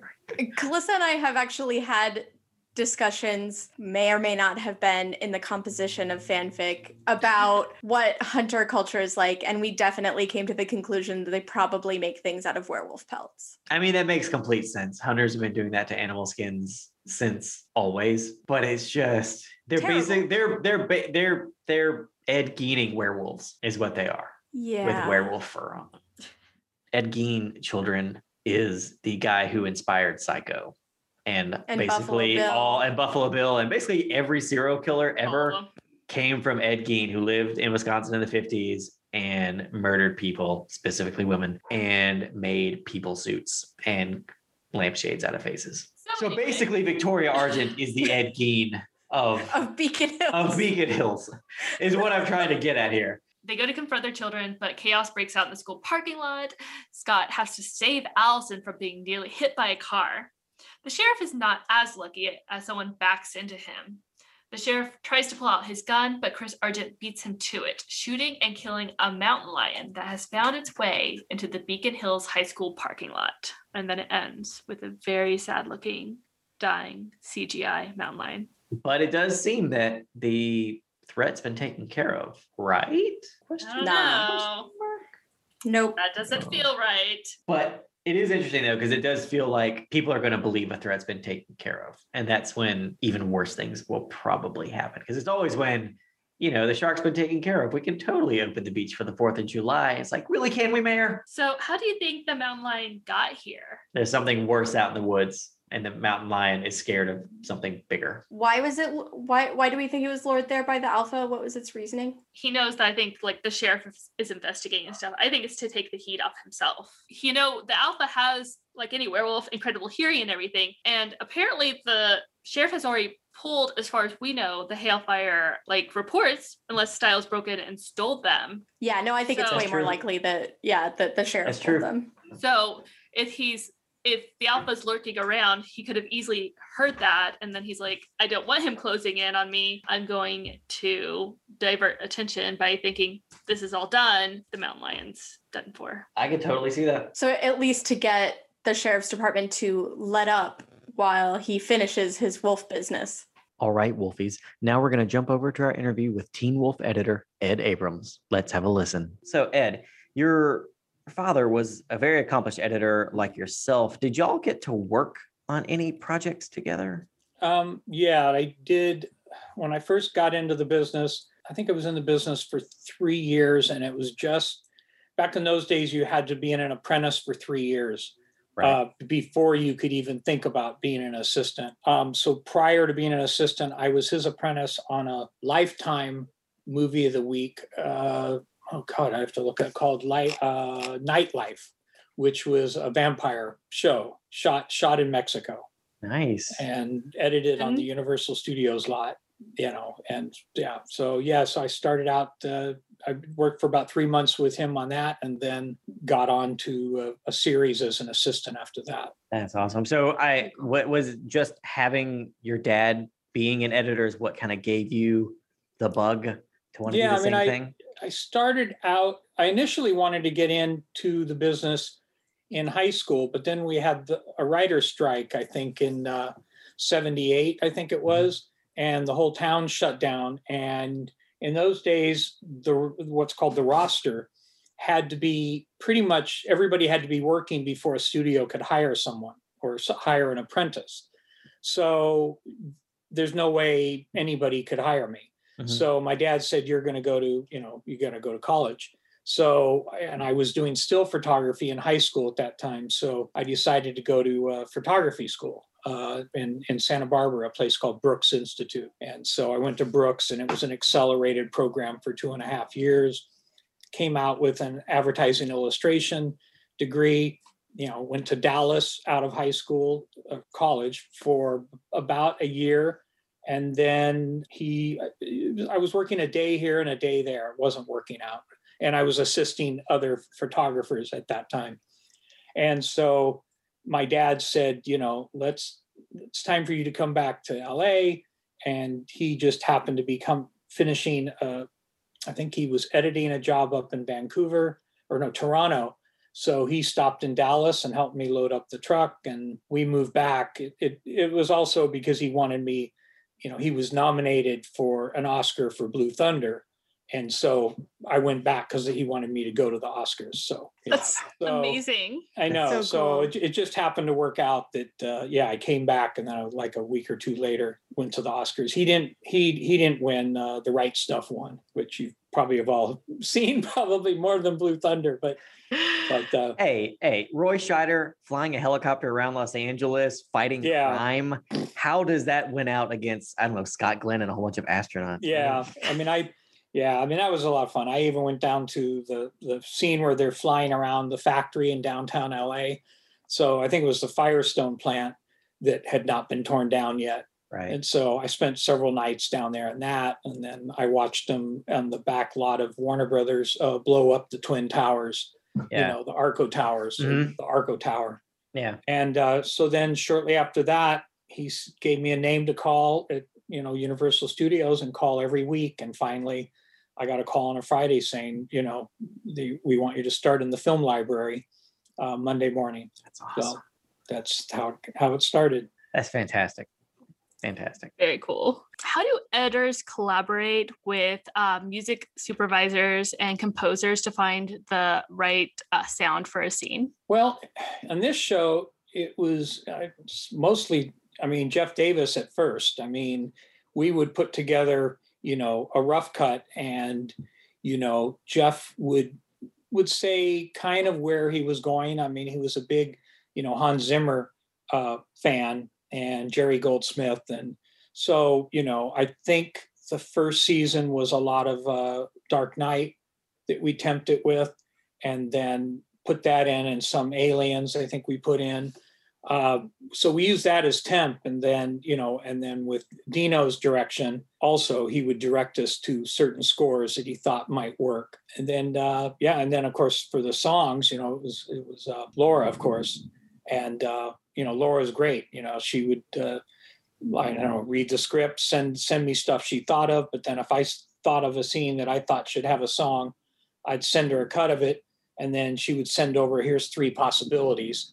And because sometimes not, not every song works with being able to be edited and you know and once you put it up against picture it sometimes doesn't work. So she was great about sometimes giving me three or more choices. Yeah, and so it was just tempting a, a lot of. Uh, you know that's that's the thing is when we turn over an editor's cut it's fully tracked and then uh, and then dino gets involved once we're locked That's cool. Got it. Yeah. Very interesting to learn about. Yeah, no, it's really cool. How did Teen Wolf come into your life, Ed? an editor friend by the name of Augie Hess introduced me to Jeff V- Vlaming, and then Jeff uh, pitched me to you know Jeff Davis, and they called me in for an interview, and I interviewed with oh it was Blaine, and then Jeff poked his head in for a minute and said hello, and yeah, and then I think it was a week later they gave me a call. I think I was going to be the third editor on. So it was it was great because uh, I, I just loved you know the script and i just so much wanted to do something like this because i hadn't done a, a genre thing like this you know prior to this it was you know well i think prior to this it was csi miami Well, we're very happy that you did that you did join the show because you definitely helped make it very special. yeah thank you Yeah. How much footage did you typically get for an episode? And did that change as the show went on? i think we got about three to five hours a day um Wow. so yeah so what is it you know whatever the math comes out for that it was a lot a lot of footage and we shot for eight days and then usually we always got a half a day to a day before we locked to do inserts and pickups anything that was missing anything jeff thought that needed to be reshot or an insert we were missing so we really ended up getting eight and a half to nine days Wow. It's a lot of footage to which is really good. I, can mean, imagine. you know, it it was low budget, but it never felt low budget to me because we always had two or three cameras going all the time. Yeah. It it just I never I don't think I ever felt like I was lacking footage. Yeah. I mean, this show I did not mind, you know, you know, sometimes it was 14, 16 hours a day and you know, sometimes I'd even go in on the weekends and work on it because I just, you know, I just loved it so much. And I had a you know, I had a, a son who was 16 at the time, so he was right at the, the the boys, you know, the kids' age. So I had him in the background, you know, saying, "Dad, I can hardly wait to see it." You know, Aw. that's wonderful. yeah. That's so great. You could share that with them. Do you have a favorite episode in season one? Wow. Okay.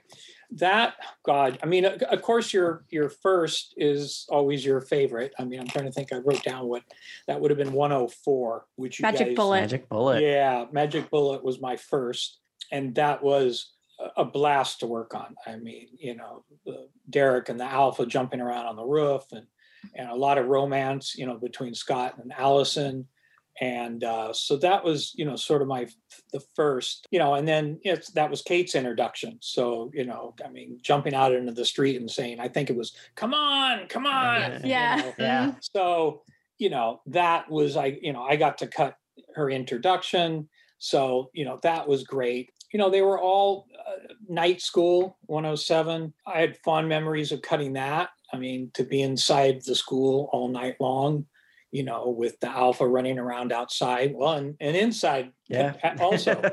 Um, you know, and then um, you know, I yeah, I don't have a favorite. I mean, formality was great, and then you know, and then co-captain was just uh, you know, uh, style it wasn't let's see, Stiles getting drunk, is getting his dad drunk, you know. Yeah. So I yeah, and it's gonna be yeah. So I don't really have a favorite other than probably 104 because it was my uh, first show. 104 was definitely the episode. Like the first three episodes are amazing, but that was when I was like, I have to keep watching this show. This is amazing Yeah. television. Yeah, no, it was. Uh, yeah, and then uh, Aly- Alyssa did a great job on those. 104 has just I feel like a quintessential Teen Wolf teaser where it Mhm. starts one way and it ends up 180 degrees in the opposite direction of what you think is going to happen Mhm. and it's just so much fun and and Kate's like the quintessential Teen Wolf Yeah. villain Well, and then yeah. her you know so so bringing her in and so in such a strong way in that very first episode and it's just Well, so good That was the. Yeah, that was this episode that had the dinner scene with Argent sitting Yep. around, and yeah, and then the con condom at the front door, and it's just God. There was so many. There was so many good things about that episode. it's a great one Really. And Night School is my favorite episode of season Oh, really? one. Yeah, I just adore that episode. It's so good. It's so much fun to watch. Yeah, no, they, we had great directors on this one, and I got to work with all of them. I mean, Russell the most, um, you know, and then Tim I think would have been second, and then and then I got to uh, I think I got to do the cameos for a lot of uh, our script supervisor, uh, Mhm. Katie. hmm You know, I got to do her her cameo. Lyndon, I got to do his, and then I got to do uh, three episodes with Jennifer Lynch. I was just about to ask if you if you did her episodes. yeah, I That's- that's did. I think she think she did four. Um, so I got to do three of her four. Um, and then our, you know, I did one for JD Taylor, you know, Mhm. our AD. Yep. We Did his directorial debut. So yeah, so got to got to work with them all. That's fantastic. You get to Really touch incredible. all of all of the awesome on Yeah, the show. yeah. Did you ever spend time on set? Um, what was your process like to prepare for editing an episode? So seasons one and two, they were in Atlanta, right? Mhm, Will mhm. they were in Atlanta. Uh, we were in Santa Monica season one, Burbank season two. So finally, season three, we they came got the what was it the the state rebate was it? Yeah, Will? mhm. The state rebate came back to and they shut, set up stages in Northridge.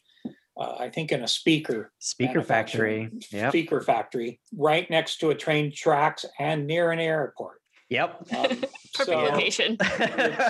yeah a lot of having you know hold the roll or pause. We got to wait for a, a train to go by. And in those seasons uh, those two and then eventually uh, chatsworth our editing rooms were right next to the stage. I mean seasons three and four I think they were across a, down a hallway. Yeah.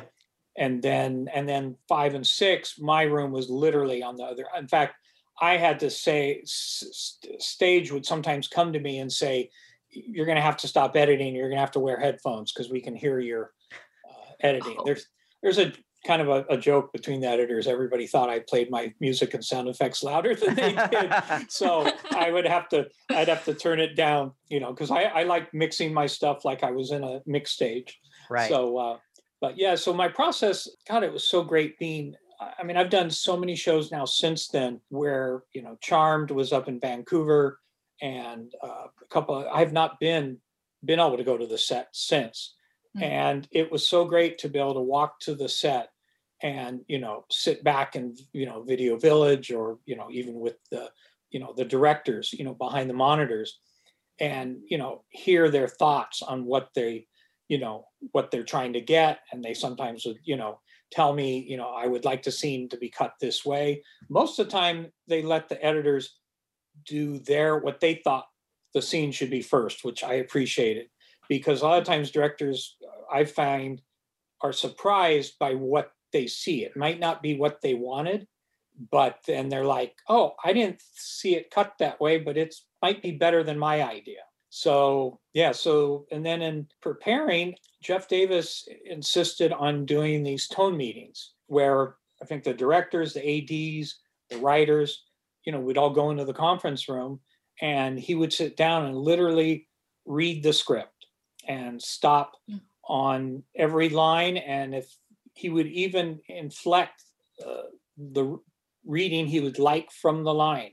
I mean, if there's supposed to be a pause, you know a lot of times he'll put dot dot dot or you know and he wants he wants that covered if he wants a pause in a line so he'll actually read the whole script out and give the tone for of what the actors should be doing. It's more for the tone for the actors um, because there's a production meeting that usually happens uh, the, the same day or the day before and so that's when he they go over you know more sets and lighting and stuff like that. Yeah that was sort of yeah so that would have been my processes and then a lot of the times with jeff's permission i would record the session and then i would have my assistant uh, sub them out you know break them up by scene and literally put a copy in the scene bin so that as i'm cutting the scene i can listen to it before i start to cut and to see where you know what he wanted i mean there were some times where I knew he wanted a particular line read a certain way, I could go to it and see, ah, okay, that's what he's going for. Uh, those Wow. meetings were epic. Like they were like three hour meetings, and there Yeah. were, and I recorded them on my phone. For some reason. I don't remember Yeah. why. And it's like sometimes like it'd go for like an hour and a half or two hours. We'd stop for lunch and then come back to finish it. But it's like they were like he like read every single line, every single Yeah. bit of business, and just talked about every single scene. That's like, here's what I'm thinking, here's what I'm feeling, and would ask questions and all this just so that everyone was on the same page. Yeah, I mean, he he's. I don't think he claims himself as an actor, but boy, he he could be because he really got into everybody's part. I mean, he Mhm. would he would say, "I want it like that," you know, Mhm. to the directors. So it was great. They were wonderful. He definitely seems very talented, like he can do it all. I'm very jealous of his Yeah, talent. yeah. Well, yeah, I think everybody says that about Jeff. I mean, you know, yeah, I don't know. I don't think there's anything Jeff can't do. So, and I, I'm, you know, hoping I'm gonna. I, I just, I'll be available whenever he gets something else going. Yeah, I think every I think everyone from the show would be like, "Oh, he's got another show. Can I drop what I'm doing and go Yeah. to that now, please?" Yeah, Just because he's he's Yeah, just I- a lot I- of fun to work for. He's just. yeah. yeah, I mean, I know he's well. he's he's in development. Um, Mhm. I know he's chomping at the bit to get something going yeah because it's been what has it been four three, years? three, three, four, four years. four yeah, years. So I know he wants to get back into production. Yeah. And I've never had an executive producer so great to work with Mhm. uh, other than him. real quick before I move on to this next question, um, I've only worked on one show, but it was I think the greatest strength of our show was that we all worked at the stage. You know that Mhm. all you had to do is walk down a hallway and you were there, like you were in the in the McCall home or in Eichen House or this or that, and you could see it all happening. And I I just don't see how any show would ever be like we're gonna we're gonna have our editors or our writers or everybody be a thousand miles away from where we're doing the actual thing. Because I mean, and I get it, I get it for reasons, money and all that. But it, it's just like once you've done it this way, it's like why would you ever not do this? Like it's just Well, I've been on shows where I've asked the, you know, associate producer, I said, you know, can I can I listen in on the when they're remote? Can Mhm. I less listen in on the the tone meeting? And the word would come back from, you know, the ADs. No, why- does he need to listen to, you know, the tone meeting? Oh my God. I mean, that's where we hear what the, you know, executive producer wants and intent, you know. So it's uh it's rare. I mean, I I don't think it I don't think it happened on Charmed. Yeah. So yeah. yeah. it just goes to show that Jeff wanted everyone's input. That the you know it's like why am I why are we working with all these people if we're not Yeah. learning what everyone feels or thinks about the script or the scene or something like that? Well, and and I think it was. I don't think we did table reads, did we? With No, actors? we just did not have time. We did them. We I remember in 3A, we did a couple, and I can't remember. I think there was always a reason for it. Cause like when I was on the first season of Community, every new script, there was a table read. Like they would Yeah. stop for 45 minutes and read the script very fast and like it on one of the lunches. And but like with Teen Wolf, we just never had time to do it. And but I remember we did a couple. I think that I think that was for MTV. Like I think those are always like at the very beginning of a season, and some MTV folks would come down and we'd do a table read, and then be like, "All right, now we got to get back to work." Yeah. Well, I mean, that's why the the tone meeting was so good because so many times as Jeff is reading it, he would, you know, write notice something needs to be changed, and he Mhm. would, you know, blurt it out to whatever the writer of that episode was in the room and say, you know, put a note. We need to look at this line. Mhm. Yeah. So that was great. So then the the actors were typically not present for the tone meeting. No, there, there was reasons for that, but uh, yeah, it, it- that's sort of the confidence between the writers and the editors. It's like where Jeff, you know, spills the beans on what what he wants. I mean, it's like, yeah, uh, no, I, I think later on, I think, I mean, uh, Tyler Posey, I think in season six started coming in because he was a producer. Yeah. So I think later on he he was invited in. Yeah. But normally, no. And most of the times for those tone meetings, it's like that's the next episode shooting. So they are currently shooting down the hall Yeah, on the stage, yeah. and this is the next set of ads and the next set of Yeah. everybody getting ready for the next meeting. So there was just like no time because again, like these were like epic three and four hour meetings. It's like, well, there's just not four hours There- in a day that the for 'em to actors can yeah. stop what they're doing and not be filming. So Yeah. It's really interesting how how that cascades to everyone who's collaborating on it. Yeah, it sure does. What was the process of editing a genre show like Teen Wolf compared to something that's a procedural like CSI Miami? I think a genre is, I think it's more character arcs, and the story is ongoing through every episode. Whereas, you know, like CSI Miami, it was the killer of the week. I mean, it was, you know, whereas we were the monster of the the series. I mean, we had the monster of the series. So Yeah. we had more of a an arc, I think, to the season, whereas procedurals, um, it's more about busting the perp and, you know, David Caruso doing, and I got you. which uh yeah is david caruso's thing so um yeah and i i just fell in love with the teen wolf genre i mean i everything that's everything i've done since teen wolf seems to be genre based now i don't seem to get back onto the other ones anymore That's where all the fun is. You get the monsters and, and the interesting weirdos and stuff like yeah that. yeah yeah. So we've already talked somewhat about um, what it was like working with Jeff. How did that collaborative process work between him and the editing bay outside of the tone meetings? I mean, season one was rough and two because he was in Atlanta. So he would send us email notes. Uh, I don't even think we ever got on. I mean, back then, I don't even think we had Evercast yet, which, if you're not familiar with Evercast, it's a way that they can see my Avid uh, real time. I mean, there's a delay, which is why even on that we have to wear headphones um, because otherwise you'll hear feedback. They, I don't think we had that then there were other products out there and we tried them actually in post. We did bring them in and it was just we'd lose connection. It just didn't work. So jeff would send email notes and he he was great. What he would do is he would do a frame grab of the scene which when he gets it it has time code embedded in it so he could literally do a frame grab of that, drop it into an email. So he doesn't have to write the time code down because we can see it uh, in the in the frame grab. And so then he would describe, you know, what he wants us to do with this line. I try a different line reading. You know, I think we should be tighter here. We should be looser here. So he would give us all those notes. And then I think in season one, he flew back at some point uh, for a long weekend. And um, he was uh, pretty exhausted. I, I, think we got him for six hours because he was, you know, he was he was probably working twenty hours a day. Uh, in, in when he was in when he was in Atlanta, he was he was really working a lot.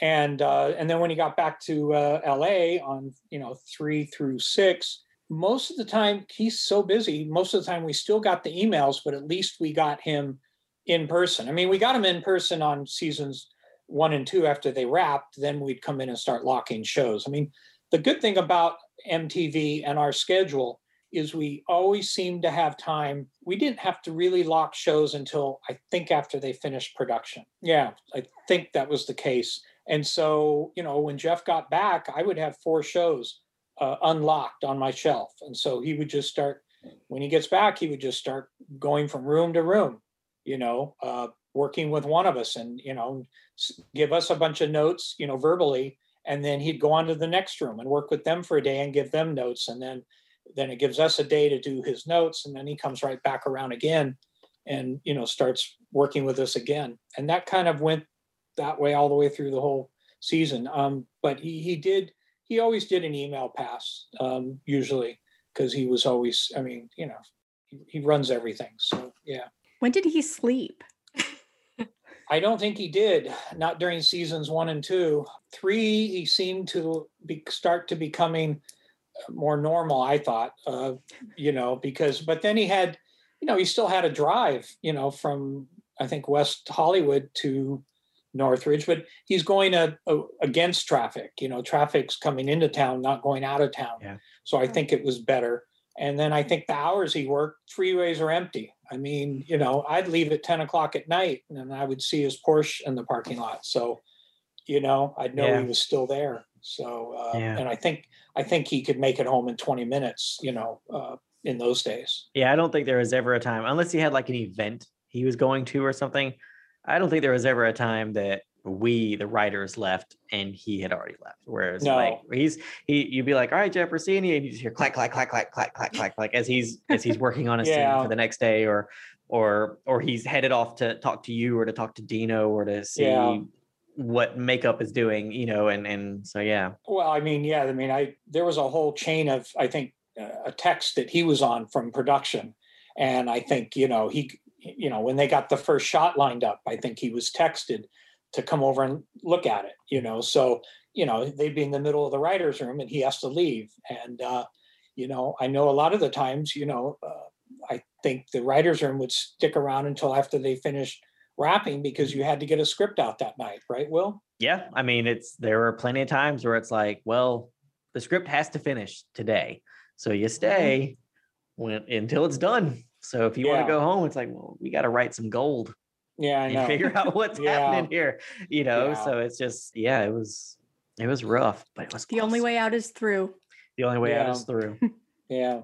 Always worth it. So uh, I know you said you'd be eager to go on to another project from Jeff Davis, but in particular, would you be interested in returning to the world of Beacon Hills? Yes, yeah, I, yeah, it's, uh, God, I was so hoping for a, you know, a, like a break of a year and then back for season seven, but that probably won't happen. Um, but I definitely would go back for, you know, uh, uh, I don't know what it would be. I don't, you know, I don't think anybody would be, but I would definitely go back. Me Fans too. are desperate. Every day we get like a ton of messages just of, can you tell us if there's ever going to be a season seven? Like, we don't know, guys, but We have we'd love to have more Teen Wolf too. yeah. Yeah, I mean, I just, you know, for this, I watched all of season one again, and I haven't really seen it since it aired. And, um, you know, I mean, that's, uh, I, I, I don't know if I'm going to wait for you guys to get to beyond this. I'm going to probably start watching the rest because I'm. Fantastic. well, they only got, I- I thought they got, you know, better. And of course, everybody knows how, how good uh, 3B is, I guess. Best. Um, Ah, so good. You know, That's our uh, collective favorite. Yeah, I mean, that's, you know, uh, being what the, what was he? Was he in the, No Kitsune. Yeah, but you were also mentioning about, you know, the about Jeff. I mean, something we did every for season one, every because think because we we waited to lock shows until he got home, we were able to do the the screenings at his house. And so every Monday, I think for all of season one, uh, every Monday there was a screening. We he would invite the whole crew to his house and we would watch it uh, live. I think we watched it live, or sometimes maybe maybe it was running live, but he put a Blu-ray in. so you know, I've never experienced that my whole career, uh, being invited to. Uh, you know, I think maybe Charmed, maybe they did it once, but that was it.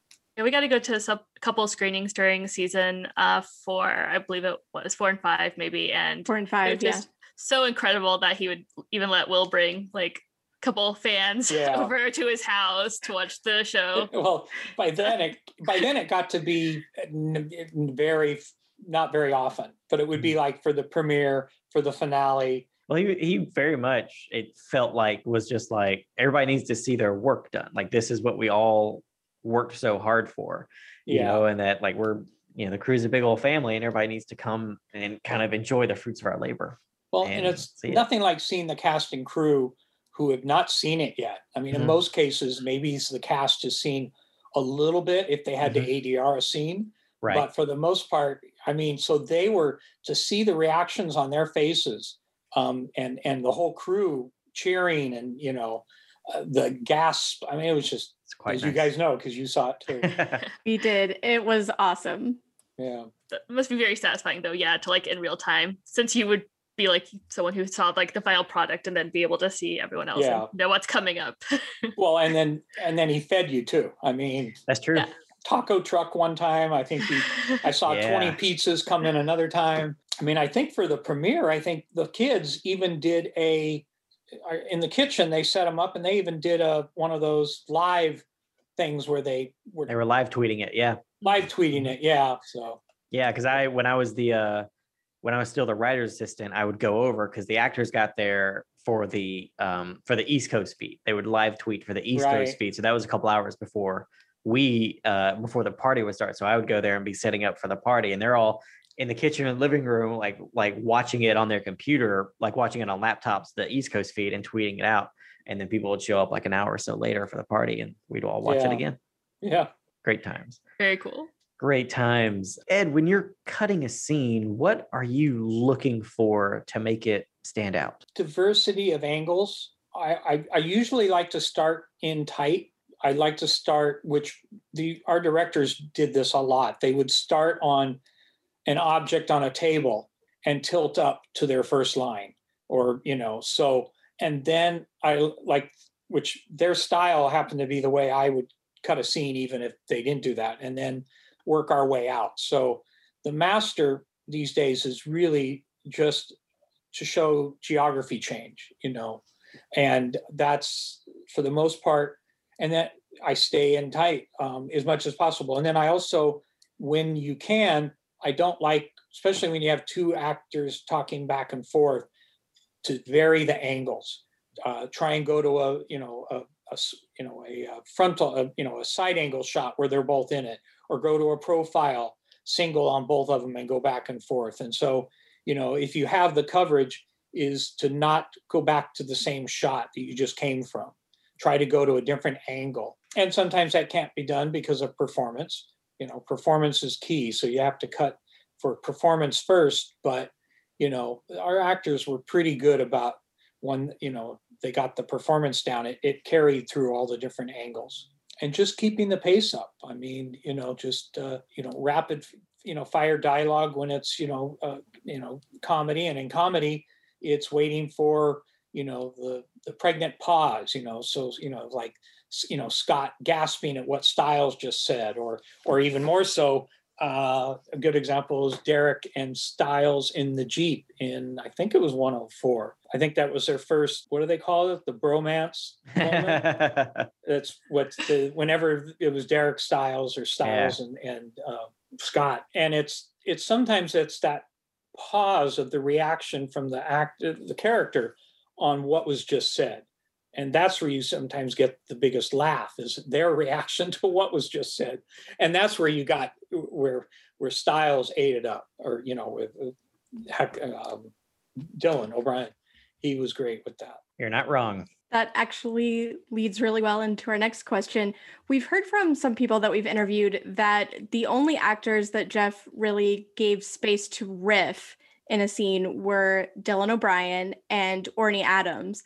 What was it mm-hmm. like editing their comedic scenes? You know, they were allowed to go off, but Jeff always insisted that he wanted them to deliver the lines as read. A lot of the times they would start out the scene the correct way and then they would say, Hey, I have an alternate for this. Or sometimes in the middle, they would just do it.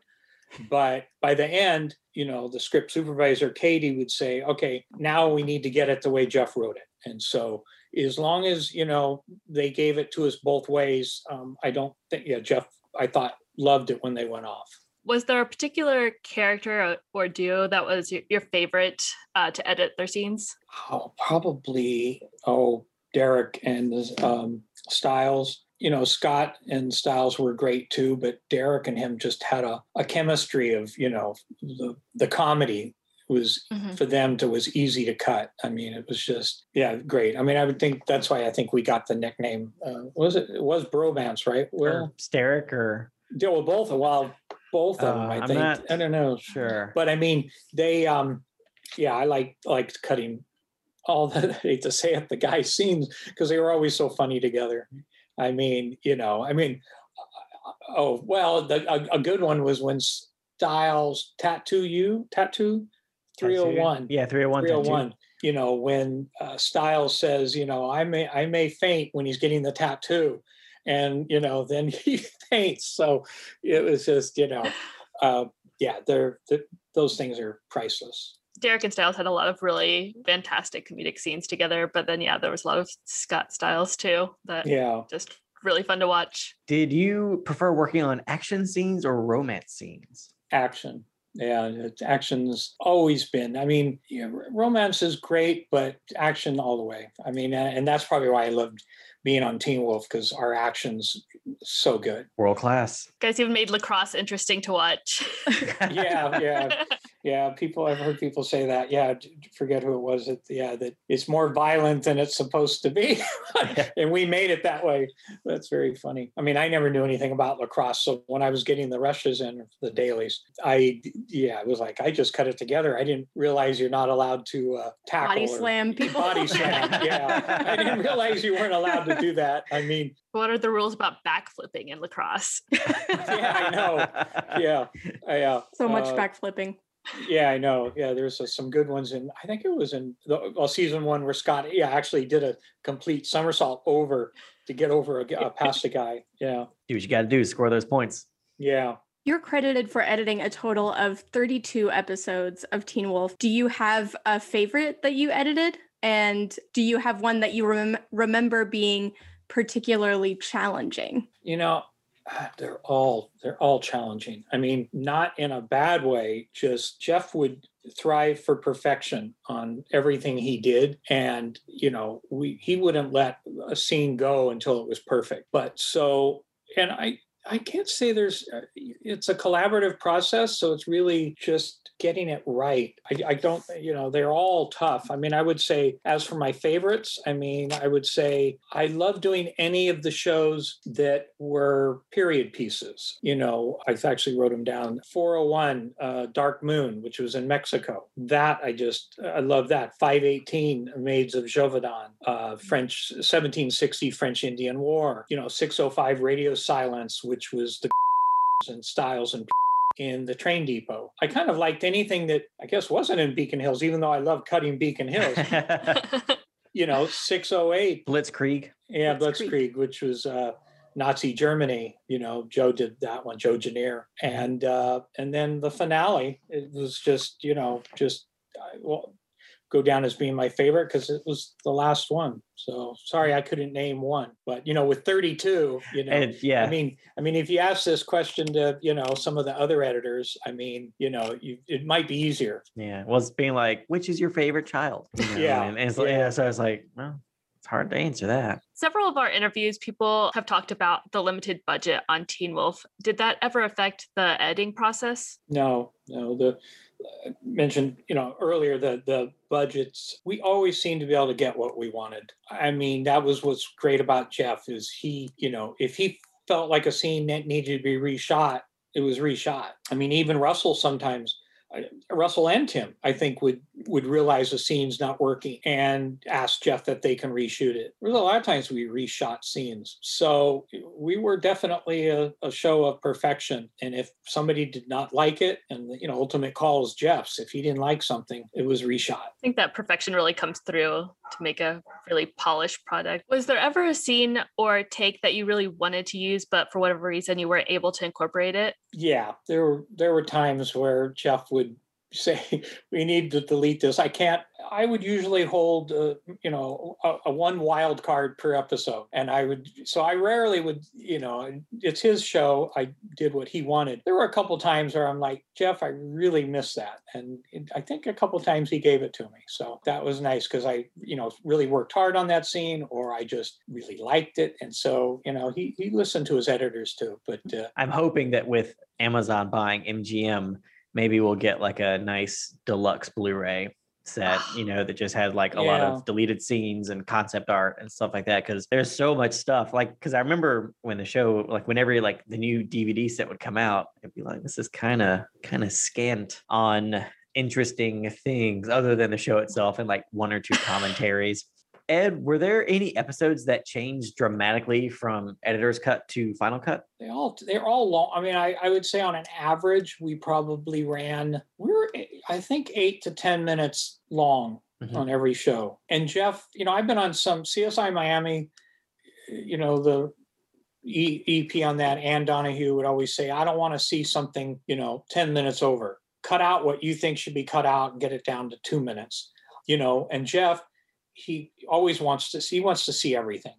So, you know, cut it as tight as possible, but, um, and then have a version in your back pocket or in another bin of what you think can be deleted. And so we would always have that to say, here's, here's our idea of dropping this scene or dropping this line. So we'd always have an alternate version of a scene uh, ready to show him. But uh, yeah, he he liked to see And did anything change? I mean, like it's a it's a collaborative effort. I would say, you know, so much. It's a show that changed through the collaboration. You know, With all that footage you talked about having, uh, how long did it actually take to edit an episode?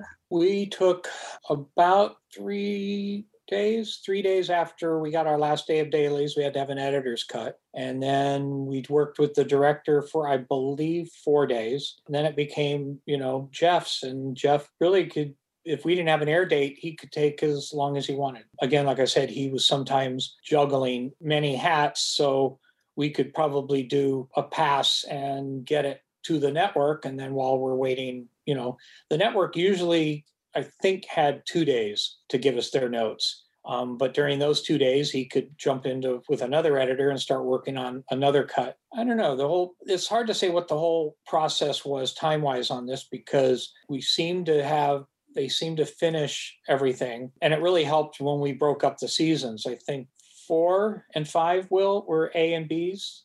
Three is three A, three B. Four is only twelve episodes, and then Right. five and six are broken Yeah. up into pieces. into- yeah, so it, it made it great. What was great about the was that there was a break in production, but I don't think we stopped because during the hiatus we were working with Jeff to lock A, Right. and then you know, and then we rolled on. I think I think in six I may have had between A and B I may have had a week or two off, and then um, but yeah, so that's kind of the process. Did you typically get a lot of edits from MTV? I don't think we did. I mean, they really liked the show. I think as time went by, they really trusted Jeff, and I don't think we were getting that many notes. I think they really trusted. I mean, he, he made he made the thing a hit. I mean, we were a hit. I think after season one. So I really do think they trusted his judgment. Well, Ed, are there any upcoming projects you can tell us about? Oh, this one I've been toying with because um, I had to ask. Uh, I'm well, I'm finishing up an Apple TV Plus show right now, um, but it's they're not sure about the title yet, so I can't mention the title. Okay. It will be finishing up probably in the next three weeks, and then uh, I go on to uh, a Disney Plus show. That one I've been told um, I, I could mention, but it's for the same associate producer, and so he's leaving it up to my discretion. So I think I'm gonna not mention it because, but uh, and that should keep me busy till the end of the year, and then I hope Jeff gets something going by then. Yeah, me too. The Disney show, I mean, you don't have to give specifics. Was it part of a certain cinematic universe or It'll be uh, is it far, young, far away? uh, young young adult genre Okay. uh, comic book. Um, yeah, it, uh, Nice. comic comic book base. Such a joy. Thank you Mhm. for Yeah, thank- coming thank on you. and talking to us. Yeah, you guys thank made you it. so much. We'll stalk your IMDb page for those announcements about the new show so we can watch Yes. those. Okay. Yes, absolutely. Okay. Absolutely. So Yeah. awesome. Well, thank you again, Ed. And Yes, we you. hope uh, you have a great rest of your evening. Okay. You guys too. All right. We'll talk to you soon, okay? Okay. Bye, thanks. Bye. Bye. All right, Wolfies, that wraps up the beta section for the tell. And now we're about to dive into spoilers, not just for the episode, but for the whole Teen Wolf series. If you want to stay spoiler free for all the excellent stories to come, jump out now and we'll catch you next week. But if this isn't your first time in Beacon Hills and you want to hear more, don't move a muscle. Here comes the Alpha. No. We're predators. You don't have to be killers.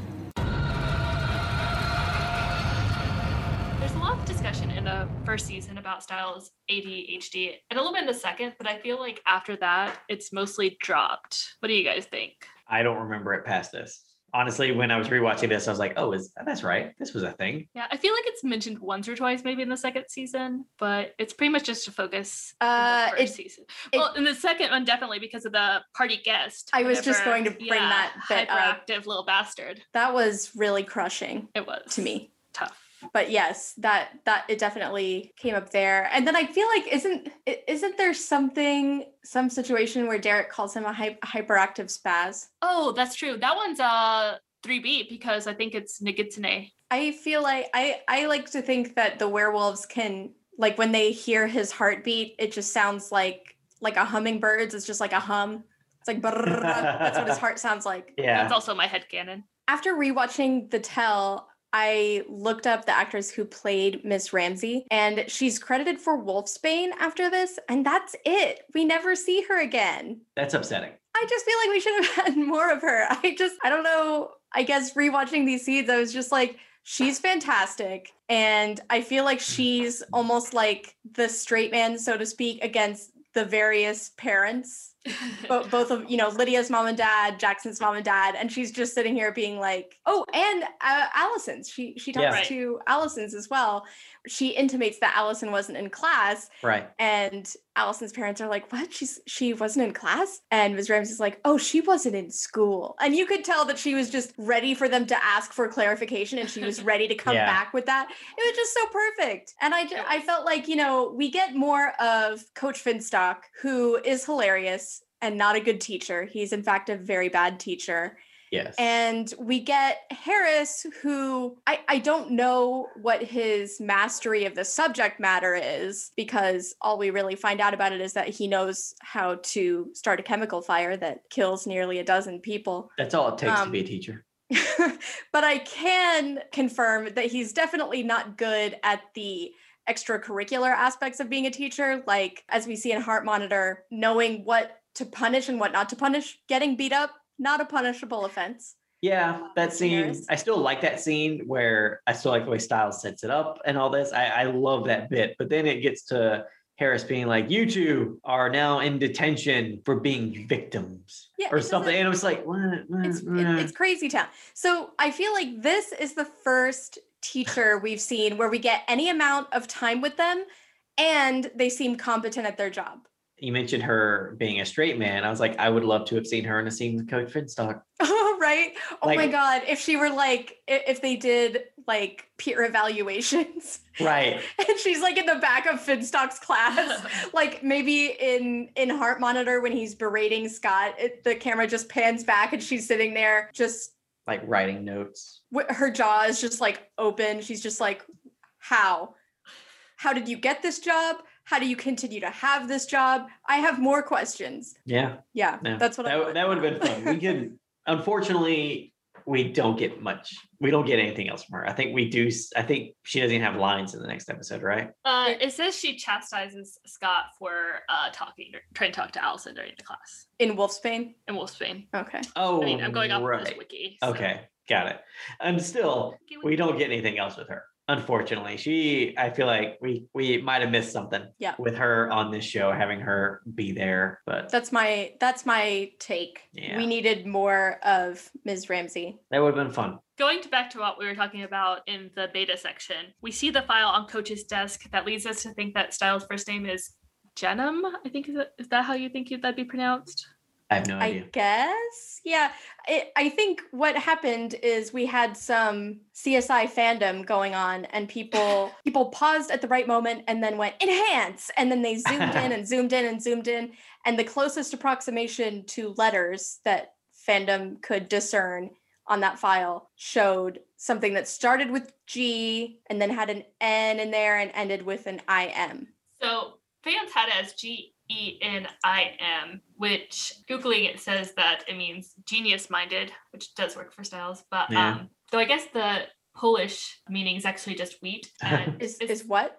wheat. And I Wheat guess it's actually Okay. pronounced more like denim. Okay. Denim.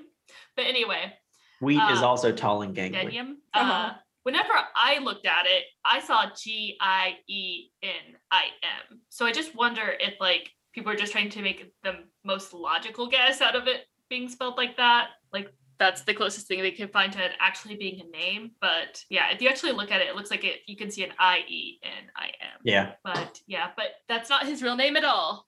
Nope. It is not. Will, would you like to reveal his real name? I don't remember what it is. I believe It it's, starts with an S. no, it doesn't. Oh, it doesn't. Oh, it starts with I an still- M. It starts with an M. I think it's Oh, Mieczysław. Mieczysław. There it is. Yeah. Yeah. Mieczysław. Something like that. Yeah. it's starting with an S. I thought I, I thought I remembered. Stiles? You Well, no, because I thought I remembered because when you mentioned his ID, I thought it said S period Stilinski. It That that was yeah, and I clearly forgot that. So um, It was the whole thing where he he couldn't pronounce it when he was little, so he said mischief. right, Ugh, I remember uh, that. which is cute, but also I don't think that small children can say mischief either. Just go with the gag. I agree 100%. So we see Stiles investigating in this episode, and I feel like Stiles is definitely the one who pieced together what happened between Kate and Derek with his own research. In 3A, we find out that he does know what happened between Kate and Derek, at least to some degree, because he says, uh, he Willow says, says, redacted. It's very rude. We don't re traumatize people. he says that it's the second mass murder that Derek has stated or something to that effect when refer- talking about Jennifer uh-huh. Blake. So I feel like Stiles definitely figured out what happened to Kate and Derek. I could definitely see him finding old records from when she previously lived in Beacon Hills and finding connection. So in On Fire, Kate was the lifeguard at the Beacon Hills High School pool that Derek used to go to. So I definitely could see like Stiles going through like old yearbooks and like maybe finding a picture of them together or talking to people there at the school. Definitely like putting the pieces together. And I really wanted to see more of that though. I wanted him to find out what really happened that led to the Hale fire and his reaction to it instead of just getting it in really a throwaway line. yeah. A couple seasons later. A horrible throwaway line. A That I'm not very over. mean. I was so upset. Because, first of all, how did he even find out if not through research? And if he did find out through research, why would this be the first time we know that? Right. Like, w- how does it make sense that he put that together and then just doesn't feel like it warrants any action or conversation on anyone's part until 3A, where he's just like, you know what? This is the time. This is the time to bring up that conclusion that I drew. Yeah. I feel like if there was an off-screen relationship between Stiles and Derek that went very sour, and we only have the pieces of it like on screen of like, yeah, Stiles trying to deflect a lot with the whole like, oh yeah, I still feel like Derek's probably a murderer and I want him dead. And yeah, throwing out these pieces about Derek that he shouldn't know, but he does know. Happy down. So you're saying that this is basically that episode of Community where Abed delivers a baby in the background and the baby is Sterek. yes, exactly. That's Baby Derek. that's what you're saying, right? Yes. I This is- don't foresee Derek doing anything serious with a teenager. I didn't say it had to be like like a sexual relationship. Oh, okay. Like it could have been something them getting closer. Derek said no, and then Stiles got very upset about it, and that's what led to sour feelings between him and Sourwolf. Aw, see that. Brought it back. It'd be interesting if they had had on Teen Wolf like that relationship, but it's always just in lines, like throwaway lines, like that sort of running gag on Veep, where Gary Cole's character was dating the secretary, Oh my god. but it's only right. but it's only in throwaway lines, and everyone's like, "What? What?" Yeah. When you, you know that if that was how they did it, and you never saw it, it's it's like they begin have and end their whole relationship off camera over like the course of seasons, and you have no idea that it's happening except these little lines sprinkled throughout the show. That's pretty much how fans treated Derek and Stiles on Teen Wolf as it is. Oh, I okay. definitely Well, feel like there's evidence for it. Like, you know, that Stiles and Derek are a lot closer than they should be. And Stiles and Derek both they don't want Scott to know that. But it ended like whatever they had, and not necessarily like an actual sexual relationship, but it just ended very poorly. But there's still some lingering feelings there, and we get Yeah. like, you know, Stiles putting his hand on Stiles putting his hand on Derek's shoulder whenever Boyd dies.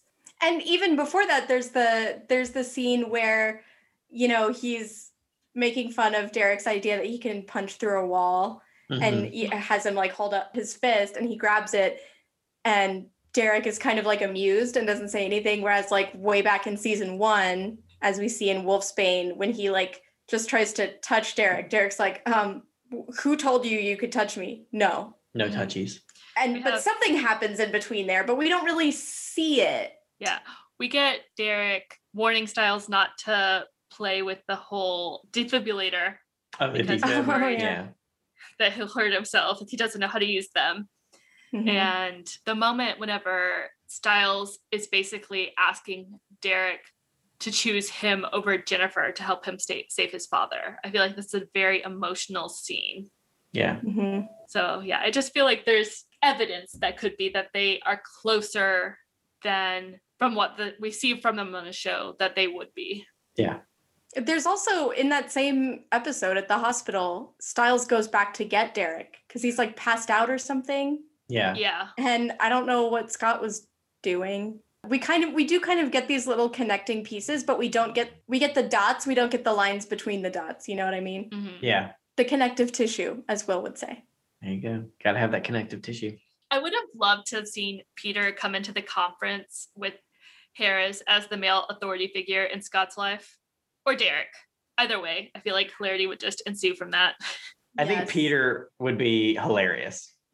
Just waltzing Derek would just in. be, he wouldn't even sit down. He'd just be standing there with his arms crossed over his chest. Yes. Be like, That's have you tried even doing anything with him? You can't do anything with Scott.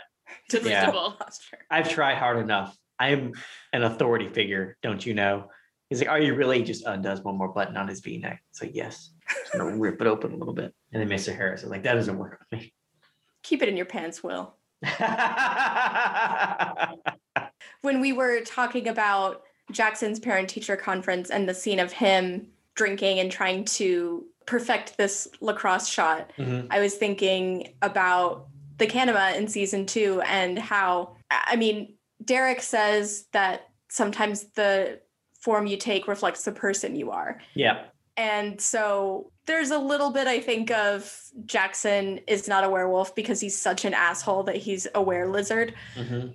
But with the whole the Kanima seeks a master, Mhm. that's where we get more of that sense of that the, the Kanima doesn't have a sense of identity itself and has to look to external sources I like that. for its identity. And in Party Guest, that that's the implication there too, is his fear is that he is no one Yeah. right? And so I feel like this storyline or this piece of character development that we have in the tell is sort of the first step toward his storyline as the Kanima. That's cool. I like that. I never made that connection. That's that's really cool. I love that episode. That's such a good episode. And we see we see Allison as normal teenage girl versus Allison as Hunter, Ugh. which goes back to what we were talking about with Barbara and the duality of Allison's character. It's very it good. It is I'm very good. excited to get to that episode. And I feel like Party Guest is sort of a part one where Motel California is part two. Mm. Because both of those ep- episodes are organized around the characters hallucinating some of their worst fears. Right. And both times it's Wolfsbane that that does it, the kryptonite of Beacon Hills. Before we go, we'd like to spotlight an Etsy store called Amelia's Little Store. Teen Wolf has changed Amelia's life. She saw the series last year thanks to her friend Serena and fell in love with it. The two of them love talking Teen Wolf, like my fellow podcasters and myself. Amelia also bought merch, but there wasn't enough, so she started creating stickers for herself. After discovering the sticker market on Etsy, she wanted to participate and share her stickers with others. I can verify they are super cute and fun. If you'd like to snag some for yourselves, Wolfies, we've got a coupon code for you. Use the coupon code RTBHPackmate, all caps, all one word, and save 15% on all Teen Wolf items at Amelia's Little Store. We'll include the details in the show notes of your podcast app of choice. And that concludes this week's episode of Return to Beacon Hills. We hope you had as much fun listening as we did talking about all things Teen Wolf. Follow us on Twitter and Instagram at RTBH Podcast, as well as on Tumblr and TikTok at Return to Beacon Hills. If you'd like to ask us questions or offer suggestions for future topics to discuss, you can email us at returntobeaconhills at gmail.com. And don't forget to find us at patreon.com slash RTBH Podcast for more awesome exclusives. Join us here next week for our look at season 1, episode 6, Heart Monitor, and our fabulous talk with writer, editor, Alyssa Clark. Rate and review us on iTunes or wherever you get your podcast goodness. Five stars gets a shout out.